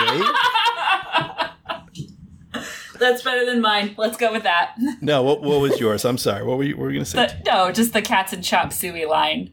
oh, yeah, yeah. There's good yeah. payoff for it later, but oof, that's not a good look. So we we do see a, you know another sign of some goodness in Frank that he you know despite the very obvious very strong come on from Tina brushes her off says you know what office romance it's not a good idea we should keep this professional as he leaves the party and we get uh, the modern day Bill Murray giving one of my favorite readings ever. this what an idiot I am. I must have been out of my mind. I, I can't do it. I can't do it justice. It's so good. yeah yeah when I, I like the uh the comeback from the ghost is no no not not that one That one. Yeah, that one. This one, Cupid's arrow right between the eyes. As we we flash to street level where Frank Cross is getting hit on the head. First first in the front by a door and then in the back by the pavement. The door being opened by the wonderful Karen Allen, who plays Claire Phillips. I second that emotion is playing. It's so lovely. Which is wrong because it didn't come out that year, but I don't care. Yeah. Because the idea is that you should fall in love with Karen Allen, which is what everyone should do. Exactly. There's no complaints there. So she's it looks like a record store or maybe just a store that likes to put records in in the window out front. That's what I couldn't figure out. That window is all records, but she's carrying wrapping paper. Yeah. Maybe they sell records and wrapping paper. And I and, and I don't know if this if we're supposed to read anything into this, but doing what we do and being who we are, we will. The way I have these clips cut up, if you stop at 12 minutes and 54 seconds, you'll see the address is 666 of that store that that uh, Claire has just walked out of. Which is apparently called DiMaggio's on the door, but I couldn't Yeah. find any real thing for it. Yeah. I, DiMaggio's established 1922 doesn't give anything. Then I went down a Velvet Underground Yeah. rabbit Well, hole. So Yeah, I have a feeling this part is is set like so. Obviously, as you know, some of this was filmed on location. The the IBC office building is, is an actual building in Manhattan, and um, you know the home on Staten Island and stuff like that. But also a lot of this, I think, was filmed in Toronto. Yeah. So yeah, this this this bit may not be New York at all. And then they don't really give a wide shot of the street, so yeah, it's no, they they dressed a window maybe they're with protecting their visual. late 60s stuff. Right. Uh, the one thing you see in, in one of the shots behind Claire, as it's kind of looking down the street, you can see uh, looks like like Christmas, like a Christmas tree stand, or they're selling Christmas trees behind her. Yeah. If this is Christmas Eve at this point, so you you know you buy the tree, you decorate it, you put it up. Tomorrow's Christmas, and then Like it just seems like a like a lot of work. If you don't have a tree at this point, just skip it. I do know a few people that put it up on Christmas That's Eve. I mean, uh, maybe that's maybe I'm being a Scrooge. Ours went up yesterday. The German tradition is the tree isn't revealed until Christmas Eve. And uh, if you're in an apartment in New York City, you've got nowhere to hide it. So maybe they have to wait until the last minute. Okay, there you go. So I mean, this is this is little Germany of, of Manhattan. This the little German section of, of New York City where they're they wait to buy their Christmas trees till Christmas Eve. All right, there you go. Asked and answered. Thank you very much. That's, that's why I invite you here, Teeny. You, you, Tierney, you got the uh, you bring the goods. It's totally real. yeah. So can can we uh, geek out about the Who and Warhol and Nico? Yeah, we see the the Velvet Underground album cover, the iconic ban- banana cover. Yeah, I, and you know uh, Buffalo Springfield and oh, see, I didn't recognize the others. I'm really glad you did. Yeah, no, I, I learned my lesson. I tried that once in the the the scene from Spinal Tap Minute. Once again, uh, the podcast I did with my wonderful co-host Heidi Bennett, available at spinaltapminute.com. But the scene where they do the signing at the record store, no one shows up. I spent uh, like literal six to eight hours at least trying to go through all the different album covers that you see in the background during that scene, trying like image searches, reverse image searches. Like there's one album cover that's just red. And I know that, the, you know, the, the film happens in the early 80s. So I'm like 19, I just like doing a search for 1984 red album cover and then going through all the results and stuff like that. And I think, I think I, I think I identified like four or five albums and they were like all the obvious ones where like the name of the band is in huge mm-hmm. print. You know, basically everyone I had within the first five minutes were the only ones I identified, and like the next six hours were completely wasted. So it, I, I'm, Yeah. I, I'm done. I don't try. I, I didn't.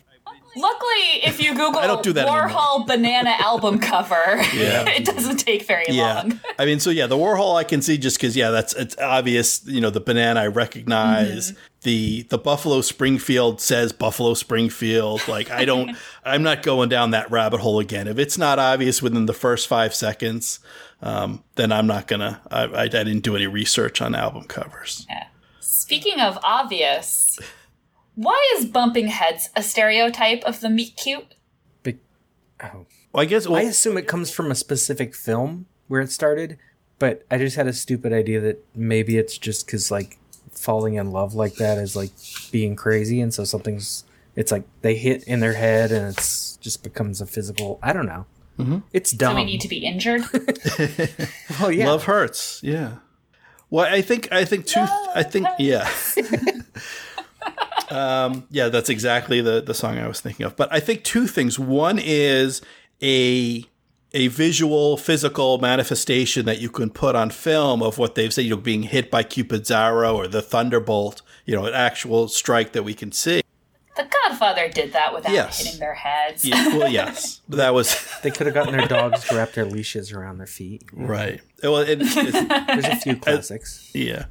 But I'm also thinking it- it's a sign that shows a certain synchronicity that the kind of like the two characters are, you know, in sync. They're on the same wavelength. They're moving in the same direction at the same time to kind of show compatibility, maybe. Mm-hmm. I like that. Yeah, that they both lean down to pick up the stuff at the same time. Yeah. I mean, I love Frank's laugh and reaction.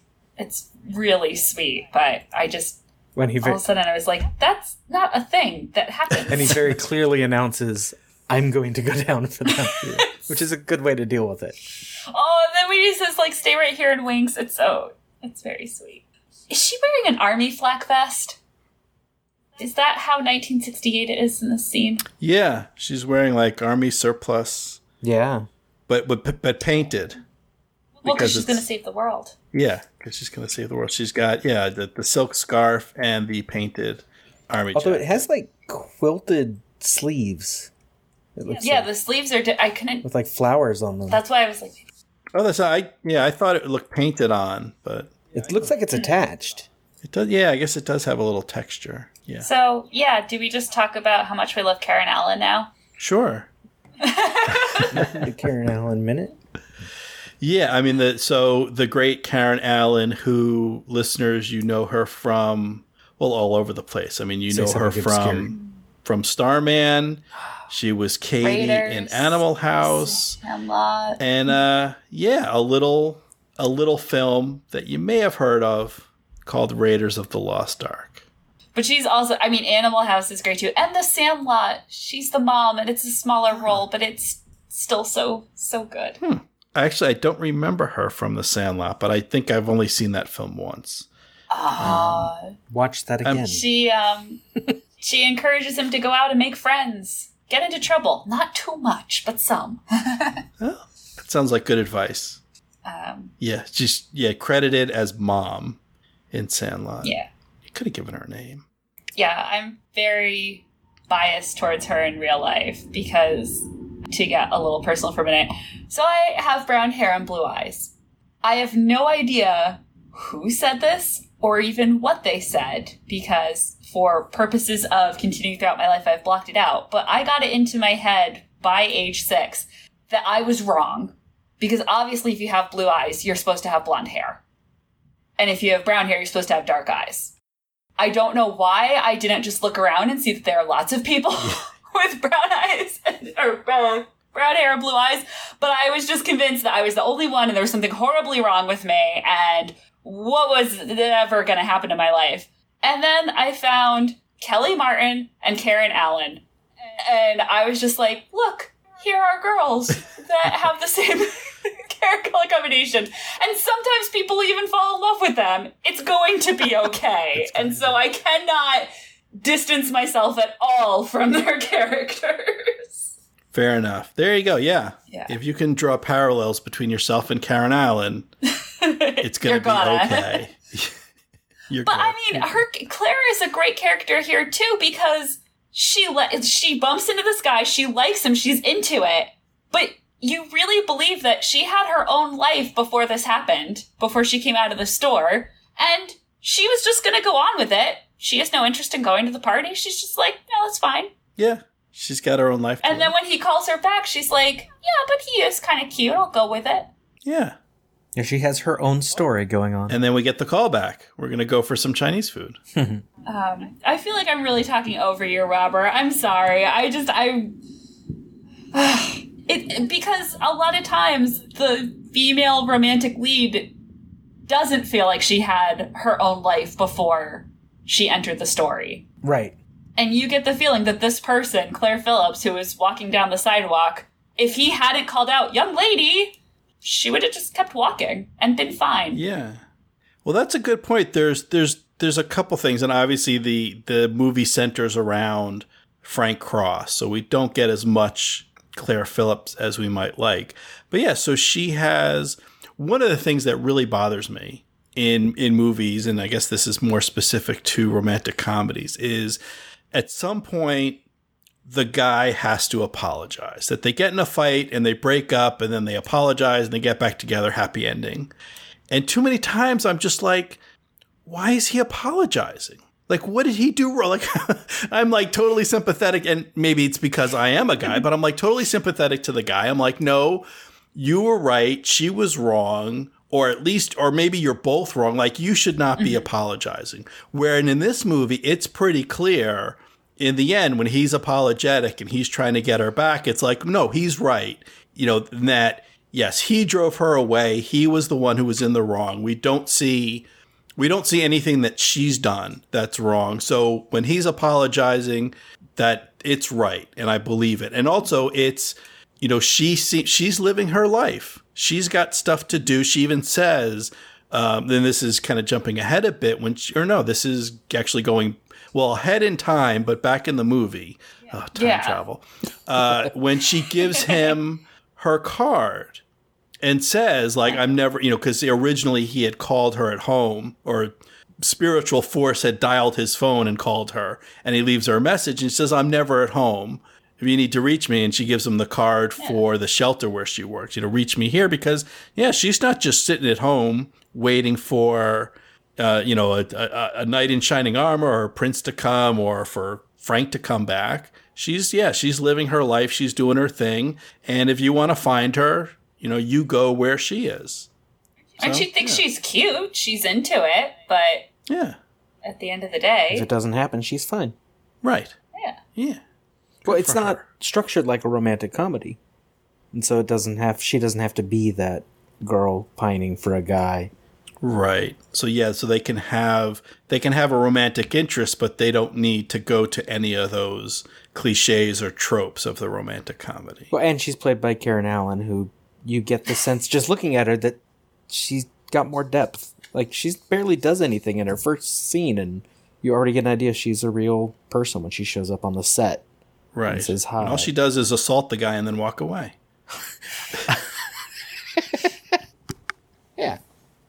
And maybe, and maybe I'm being maybe it's a bit reductive to a little bit. She shrugs first. Um, what's the rum pum pum for? Like, am I missing a reference again? I Frank and the Ghost. I'll I'll I'll defer to Wait. you. Are, I think this is just he. Um, it's supposed to be he tells a joke and it's like the the uh the cymbal crash or the but um bump. So yeah, But- back in the old days, Tierney, when comedians would get up on stage, Rim shot. and That's what- talk, yeah, but it's not a rim shot. Sorry. Continue the lesson. No, I I think that's what they're going for. It's like the it's the rim shot, but yeah, I think he puts an extra beat on it. This is brum- Yeah, Yeah, because I guess he can't he can't just say rim shot, or he can't go but um bump. You I- say but guess- a bump. Yeah, I guess he could have gone but um bump. Yeah, I think that's what they're going for, kind of thing. I mean, I think the yeah, I don't know. in context, I think that has to be that. It's just they're doing it slightly wrong. Yeah. yeah. Well, and I guess I think the point for the viewer is just to emphasize this is a rerun that they've seen before or a memory that Frank has gone over in his head. Because at the same time, the 1968 Frank is doing it, the current day Frank and and the ghost are are right along with it. Yeah. So like they've all they're all fami- they're all very familiar with this scene to the point that they can you know recite the dialogue as it's happening. I love that. Yeah. but uh yeah, I guess I don't know, maybe maybe it's maybe like it's it's one of those like ticks of Bill Murray. He's got like he can't do a rim shot, so he's got to go to bum bum bum bum bum. Yeah. All right. So, So then Claire and Frank move way too fast, right? Are we all in agreement on this? um Isn't it a year later? Yeah. So I mean, we don't know how long they've been living together.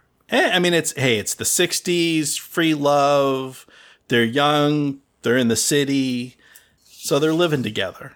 You know, and it's, it's and I mean, it is a year later. It being the '60s, I'm wondering, do we know for sure they live just the two of them? Not like a whole bunch of hippie friends. Right. Right. they could be split. Yeah, splitting the the the rent. Who knows how many ways? Um, like each of those gifts is for a different person because they're all so Right. poor. Yeah. So I do have questions about that apartment, but it's a it's a year later and we see that the you know the the spark of this first meeting has ignited that they are together and they are um, they are trading gifts. Claire gives frank a book of the kama sutra which would give you an indication of where their relationship is. And he gives her a set of steak knives of uh, ginsu knives. Yeah. now I had I you know this kind of I don't have a lot of support for this from the film itself, but I'm gonna go out on a limb and, and see if you guys kind of got that feeling as well. But do you get the feeling like the this knife this was his Christmas bonus from Hayward at the TV station? Oh, it could have been These knives, and he's just regifting them. Yeah, his father brings veal from work. He brings knives from work. Yeah. It could be. Mm. Either way, it's a I horrible don't know. gift. Unless she's really into cooking. what I love is that I and I think he bought them because present day Frank still remembers everything about these knives. True. When she goes, "Oh, knives, lots of knives," and it shows them hugging, it cuts back to him and the ghost watching, and he starts telling about them. Like he remembers. This isn't something that he just I was like, oh god, I gotta get something. This looks good. Yeah, and he still thinks it's a good gift. Yeah, he he's never liked a girl enough to give her 12 sharp knives. Yeah, it's a horrible gift, but that is a great line. It's such a great line.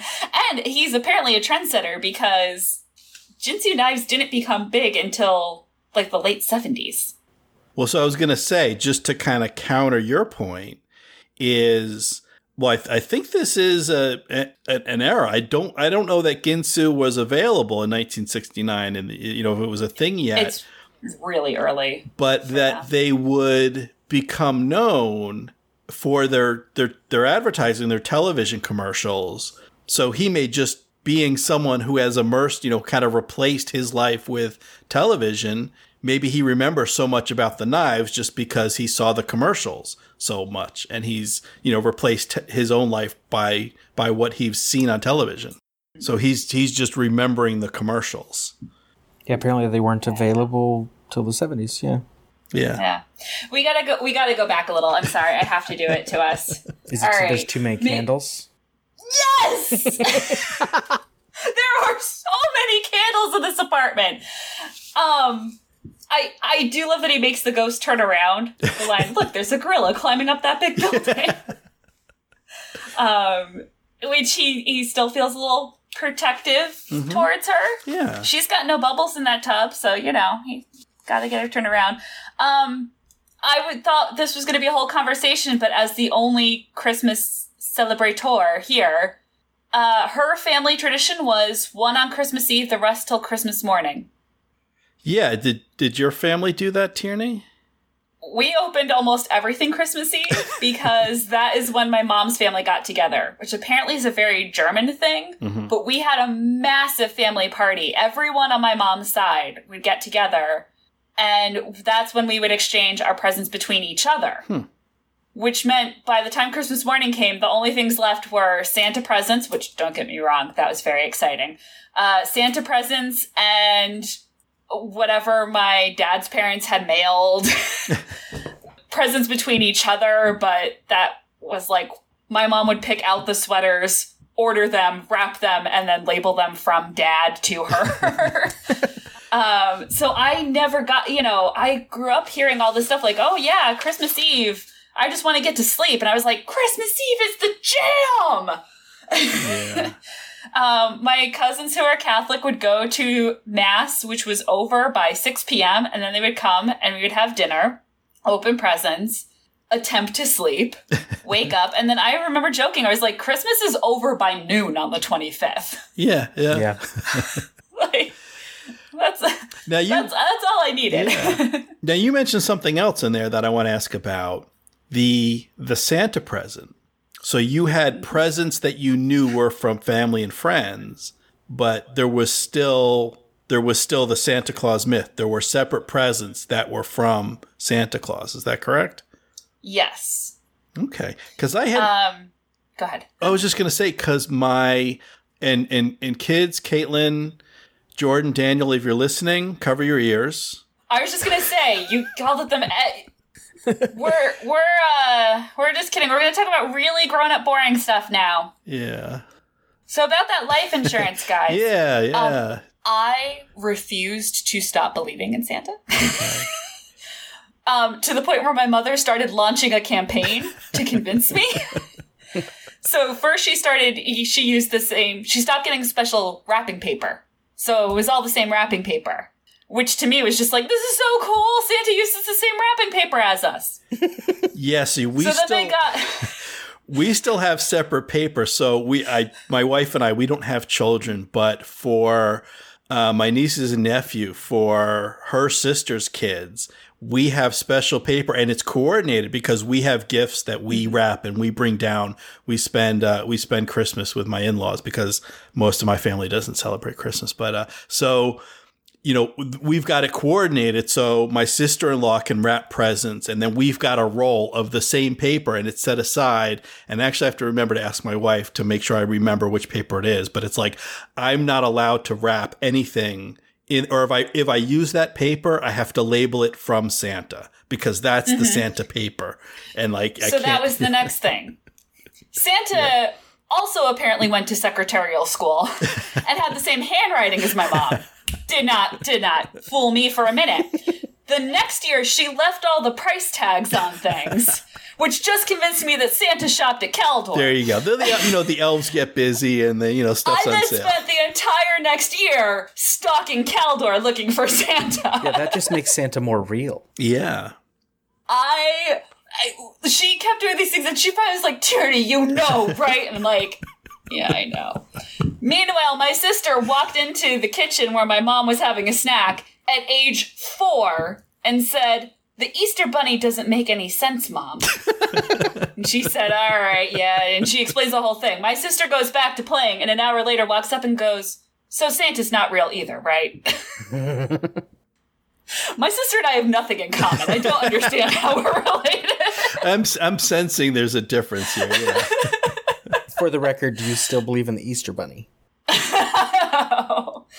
Although I will say, I then mentioned the fact that Santa wasn't real years later when all of us were at least 15 years old, and my cousin screamed and covered her little sister's ears. Her little sister being a sophomore in high school. Yeah.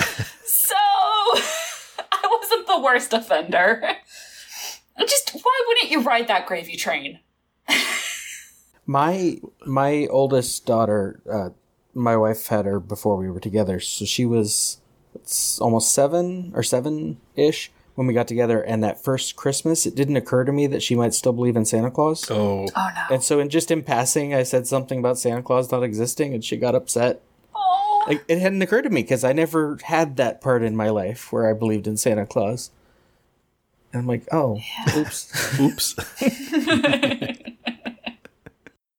Way to go. Yeah, the melding of family traditions. and I think this scene shows it well. Does not always go smoothly. So she, yeah, Um, the different, you know, kind of different approaches to the holidays, different philosophies on gift giving. Some people are more practical than than others. well, okay, so two things. First of all, the adorableness of how excited she is while she's unwrapping his gift, I very much related to. It also shows don't poke ribbon around your gifts like that. It's impossible. How are you supposed to get that off? Um, you have to become an animal. And also, so she sa- she gives him the Kama Sutra. She says, read the inscription, which is in Sanskrit. is this Marion? Yeah.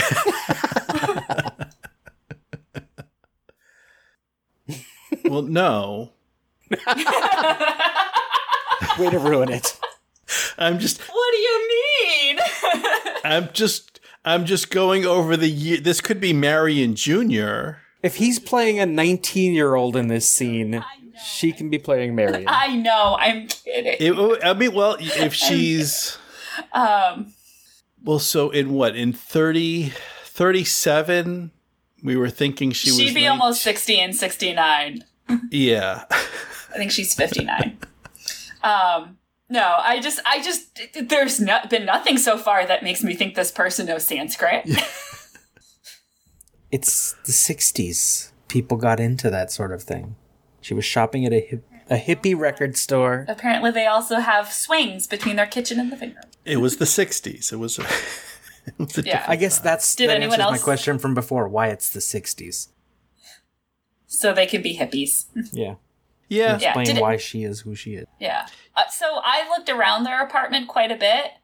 I, I'm assuming they don't have a cat because the curtain poles they have are just well, they're not catnip to cat. That is a thing, but every cat I've known has immediately been like, I must pull on that and destroy it. Well, and, well, Um, and just have- the, the candles They have way too many candles. to have a cat because those things would be knocking, going over, and the place goes up in flames. Yeah. That's true. And and they have a swing hanging between their kitchen and the living room. Yeah. As one does. That's probably on a page of that book she just gave him. Oh God. All right. The, the video's not up. We don't have to look each other in the eyes. Everyone does the did that, did that, buddy of mine did that when confronted with things like this, right? No, no, just just you, Tierney. I don't know if I I don't know if I know Liar. anyone I do with do that with out loud. Well, and considering like so they're in they're in a relationship with each other. So he's saying, and he's 18 here. So Yeah. he's saying, you know, the fact that he needs to say it, like if they had done it together, she would know what mm-hmm. positions he's done and what he hasn't done. Yeah. She calls him out on it. Yeah, that that she feels he feels the need to tell her, like like who has he done these things with? Tina. He's lying.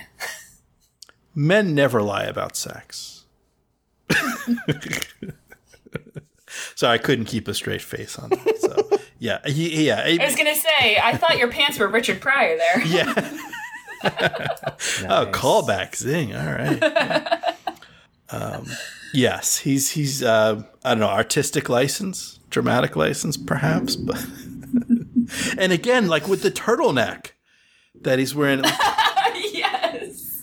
But I guess I, I- I wonder if that's just kind of emphasize the difference of the different worlds. Even while they're cohabitating, they're really inhabiting different worlds. She's in sort of a hippie-ish, Yeah, very loose. loose Definitely place, and he's in his She's so cute. She's like curled up on the sofa on him. Mm-hmm. yeah. I don't know if this is like a, a, a nightgown or a sleeping gown. I- like it just It's a nightgown. yeah, in a nightgown, and he's in trousers with a belt and a, a turtleneck. He's like wearing a, met- a literal and metaphorical chain around his neck, a collar, to show how tight he is to, you know, his his office and his professional life, the business world. She's gonna lose him. Oh. But they have one last good moment together. They do. She's right there playing along with his bit. yeah, barking like a dog. Yeah, she's into it. Yeah, and then and well, and then speaking of dogs, so we we fast forward now two years to 1971 on the set. There's a whole dog theme here. When they went to 55, there was a dog barking. yes, Then she barks, and then he's a dog. then he is a dog. He's playing a dog. Yeah, I gotta look again and see if there's similar themes to the other ghosts. Yeah. Hmm. Um, I love his visceral reaction to frisbee. I've definitely had jobs that would make my face do that if I was suddenly transported back. yeah. So he seems confused, and and, and going back to this the earlier scenes with Claire, where he is basically reciting dialogue along with a rerun. That's something he's thought of off, often, um, or at least remembers fondly. Where this is like, this must be yeah something he's blocked out. He seems like is this? Maybe he was hoping this was another one of the television shows that he only watched that he didn't actually do. But um, nope. As we find out, Frank is Frisbee the dog. Yeah. And uh, so, if we're to think that this is Christmas Eve again, following on, where are the where are these people? These children's parents? yeah, Sorry. again, again with the idea, and this this will come back later in the movie. Who does a who does live television on Christmas Eve? Well, it does. Is this live? I mean, maybe it's just earlier in the day. Even if it's taped, why is there a taping? It could be earlier in the day. yeah, but that was my impression. But yeah, even if they're t- no, but it's almost dinner. She shows up ready for dinner. Oh, that's right. Yeah, she shows up because they have to go to. That's good. yeah, yeah. Yeah, who has a show on Um, Christmas Eve? Yeah. Uh, in within the world of the show, on the tree in the background, there is a heart with the names Dick and Lauren written in it. yes. Do you have any theories on who they are? Is it the? Do you know this, Robert? No, I do not. Is it the producer? Or no, maybe it's Richard Donner. Oh, it could be. I mean, that would make sense if his wife is Lauren. He's married to Lauren. Yeah. Oh, it's gotta be. Yeah, so this is a nod to uh, director Richard Donner and his wife Lauren. So Nice. nice little Easter egg there. That. Yeah, so yeah, I, I don't know if that was. I'm assuming that was not his idea. That someone worked that into the set just to be nice, and that's yeah, that's sweet. It's a sweet touch. It is a sweet touch. Um, yeah, Dick and Lauren. Yeah, so it's a sweet touch to see that just before we kind of. I, I don't know if this. It seems like this is not the beginning of the end for Claire and Frank. I get the feeling like the end has been coming. This is like the middle of the end. I think for her, it's the Oh, yeah. end of the end until 88. But yeah, he doesn't know. Yeah. He doesn't realize it. First, we get um, Estelle wearing the most 70s outfit.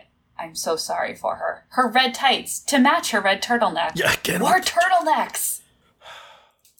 Well, and then yeah, and he's wearing like a, a suit jacket and trousers, but with with a turtleneck. Like what what's with the people? Because I and I'm one of those people that I don't want anything restrictive around my neck. Mm-hmm. My mother used to buy me turtlenecks, and I would just pull on the necks to try to stretch them out.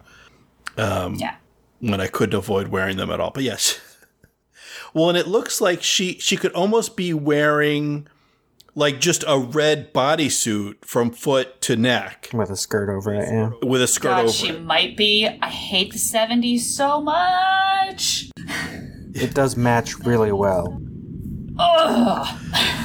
but I will give Preston a little credit here. He's cheating on his wife and about to have an affair with someone who works for him. But he's not encouraging Frank to do the same. He invites Claire along. Like he respects their relationship. Okay, okay, yeah, sure. I guess that's some degree of, of credit. Yeah. Something. Okay. Yeah. He's not tell. Yeah. He's not saying, "Hey, Frank, I'm going to dinner with my secretary. You go to dinner with your secretary." Or I don't know. I guess probably Frisbee Yeah. the dog doesn't. Our dinner will be at the Playboy Club. yes. Yes. But he's also not. He doesn't feel the need to hide it. He's not like, well, you can come to dinner, but don't bring your woman because your woman may talk to my woman about how you went to dinner with someone other than my wife. Uh, yeah. I it's, it was a different. I can't relate. I don't know what was going on in these these times, but yeah. Um, and he's witty about it. He's like, oh, you know, so dinner will be me, my wife, and then, um, oh no, he he he. Was it Palm? Your wife's in Palm Springs. Well, then I guess it's just you and me. What do you know? Like he didn't know that. yeah. Oh, Preston. it was a different time.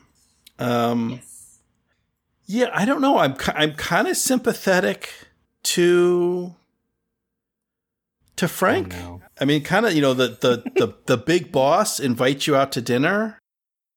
What is he? He's, he's, he's 21. You know, he's a youngster. He's, he's a young pup. He's just starting out, trying to make his way in the world. This could be his big shot. He wants to get out of this, this sweaty dog costume and get a real job. Okay, I have a theory about this, or I I have half a theory about this. Once the fight begins, and we'll we'll get there. Um, he says, "I've been fighting for the integrity of the show," and she says, "I'm sorry, I didn't realize it meant that much to you." And the way she says it, this is not the first time they've had a fight. I think you're absolutely right. I think the end because you don't propose separation out of nowhere, mm-hmm. but if he had accepted her apology in good faith and not been a jerk would they have still been together?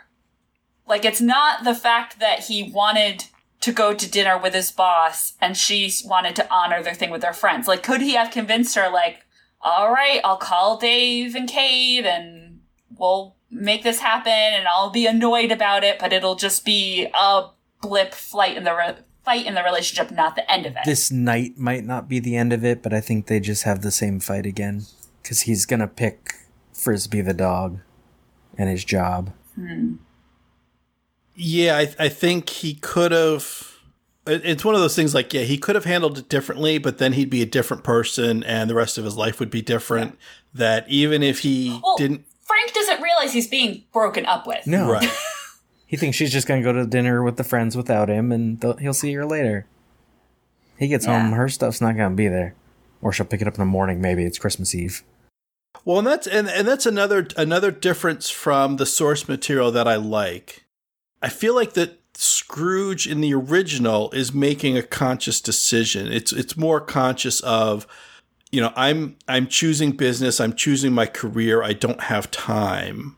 And I don't know how many people do that or how realistic that is. Obviously there are many people that make that decision, but I don't know how many you know, and, and we see Frank is doing that here Yeah. yeah. but I don't know if they consciously put it in those terms. They, I think it's more they just think, oh, the family life, the romantic life will be there when I'm done with the career thing. when I have time for it, and they don't realize, well, one, n- and not necessarily people aren't necessarily waiting around and you know there's there's a time limit if you never get around to it if it's always the work and always the career then then it's 15 20 years down the road when you go back to it and by then it's gone but i don't feel like you know people kind of they don't necessarily think of it in those terms at the time the way scrooge does it's more like frank does where it's just a series of ah. individual decisions. He doesn't say, I'm not going to go out to dinner with my wife and her friends or my girlfriend and her friends. I'm not, or their, my fiance and her friends. Yeah. I'm going to choose work. It's, well, tonight I have this work thing that I think is going to be useful for my career. I'm going to do it. Yeah. And then to- tomorrow oh. night is another singular decision. Oh, well, tomorrow night I'm working late because we're working on scripts. And then the night after that, it's, the the costume needs to be cleaned out or aired out or something. You know, it's a series of individual decisions that over the years add up to that. Yeah, and he's inside those decisions. It kills me when you see the present day Murray stand up and he's got his hand on the back of his head because he knows what's about to happen. Because he has finally seen the cumulative effect of it, of what you're describing. yes. Yeah, he knows it's what he's just- watching here. God, it's so heartbreaking. She even stutters at one point. Ugh. Because she wants him to argue it so but like she doesn't want him to let her go to dinner. Oh. And then he waves goodbye with the sad dog head, the Oh my god. droopy eyes, and the sorry ass whiskers.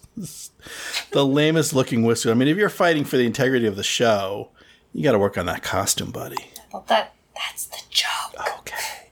But then with his yeah, his his four fingered paw, he waves as she walks out of his life. Not forever, but close to it. So it's only gonna it's yeah, because he says it's been fifteen years. So it's only it's two years from now when they uh, they separate for good. And then Frank is uh is married to his career at that point. And then uh well suddenly our ghost of Christmas past, who has been sitting next to Frank in the audience of uh, the Frisbee the Dog show, is now is now in the television. He's on the monitor, and the cab is driving away. And suddenly, Frank is back in the present on the set of Scrooged.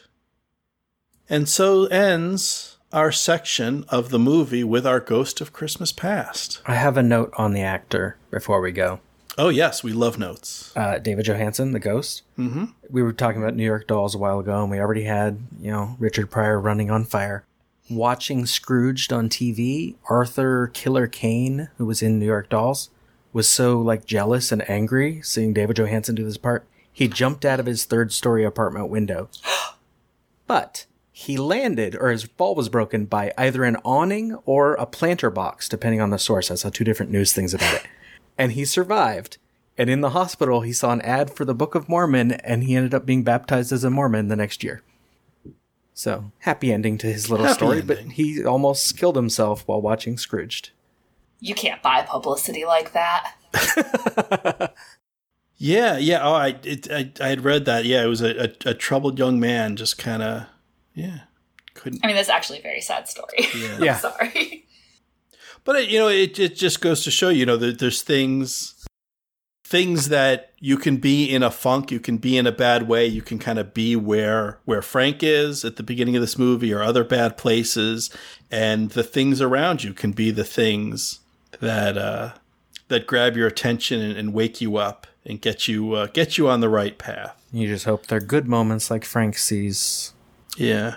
Or just hope there's something there to break your fall. Yeah. Yeah. Oh. Well, I gotta say, as heartbreaking as Claire's last I'll tell them that you got hung up line is, I'm bringing it back to Mickey's Christmas Carol. the best reaction to the end of Scrooged and the Christmas is past is Daisy, who slams the door so that all his coins fall. She's. I think that's the only time I've seen the uh, the gal get some small token of revenge. Because we see in the live action here on the show, she's just bawling away. Yeah. I think yeah. So point to Mickey on that. Um, or well, to, to Daisy, Daisy- yeah, to, to Daisy, but within you know the Yeah. the the Disney adaptation. Yeah, I think you're right. Yeah. Thinking of all the Because usually it's just sad. yeah Like we ended such a sad note here. yeah. So on that on that sad note, any anything else? Um, you know, not just about this section of the movie, about Scrooged in in general or Christmas Carol. Listeners, you are in for a treat with the next ghost. I, I think they know, but in case if any of you don't know, don't look ahead. We want you to be surprised. There's a there's another spirit coming, and and, and it's a good one. and she's fun. Um. So so Tierney, if you know folks want to hear more from you, where where can they find you in the in the podcast world? I'm pretty sure everyone listening to this episode is completely sick of the sound of my voice. I, I doubt that. I doubt that. Um, I've done uh, Return to Oz Minute and the Never Ending Minute, and I apparently cannot do Movies by Minute podcast one at a time, so I'm going to be doing two at some point in 2019. Um, I'm not sure if they're going to overlap though. Uh, you can find me on Twitter and Instagram at One Steel Sister, O N E S T E L E S I S T E R, and that has links to all my shows. All right. Yeah. And there's a website, Oh. mashminute.com, that I built all by my little. Nah, I used a template. but I filled But- in the template, so I'm very proud of it. exactly. You filled in the template all by yourself. Yeah. Yeah, and I, I want to, speaking of, of podcasts and, and hearing Tierney's voice, I want to thank Tierney for introducing me to the wonder that is Return to Oz. I had not heard of this movie before her podcast. and now I am absolutely in love with it. Um, I was I was fortunate enough to be a guest um, for five of of I think the best minutes of of that film. So yeah, um, Return to Oz and all the other stuff, and, and so folks should check that out. And then uh, Mr. Black, you've got some stuff going on as well. Why don't you tell the folks about that? Whoa. Uh, well, if you want to, if you don't need to use your ears, you have 1,365 entries of the Groundhog Day Project still at groundhogdayproject.com, uh, which started with a year of watching Groundhog Day and then lots of other movies every day. and now I have Michael Myers Minute, which I'm about an hour into the first, the original Halloween. And Dave made a minute where uh, Sean and Tierney are both in there uh, doing minutes of Dave Made a Maze that were randomly assigned to podcasters who didn't even know what movie they were getting into when they started. And coming up sometime when those end in February, uh, next up should be The Room Minute, looking at Tommy Wiseau's, you know, classic. Classic in quotes. Yeah. That will be amazing. Yeah, I'm, I'm I'm looking forward to that. Well, first of all, the the, the Dave made a a maze is all all credit and amazement to um, one getting people to do a movie that they haven't seen and not tell them the name of the movie so they can't see it. They they just have to watch their their minutes. It's it's so well produced and the result is so fascinating. It's a series of single minutes of a movie, each one w- with different hosts and uh, but they all the the collage of when it comes together is it, it makes a wonderful podcast. So that's that's a lot of fun. I'm thank you for allowing me to to participate and I encourage Thank people you to, for doing to check it. that out. And uh, And thank you, Tierney. the room I've heard so much about that film. I haven't seen it. Well, I This this may be the chance. Sean, I'll have I know to, what our next get together is. I'll, I'll have Sorry, Dick Dale. or should I have you as a guest before you see it? Yeah, I'll have to watch it for the podcast, so I'll check that out. And and listeners, so thank you for listening. You can uh, uh, you can join the conversation to talk about uh, this movie and, and all your other favorite Christmas classics at our Facebook group, which is the uh, the Jelly of the Month Club, the the holdover name from when we covered uh, National Lampoon's Christmas Vacation last year. But we love um, all kinds of movies, Christmas and other holiday classics are all welcome. Uh, you can also follow us on Twitter at NLC Vacation Days and on the web at groundhogminute.com. And once again, I have to apologize to you listeners and to Pete Mummert. Uh, we did not get around to playing that holiday message, but but fear not, brave listeners. I'm sure we will get to it next time. So come on back for the next spirit of Scrooged by the Ghost.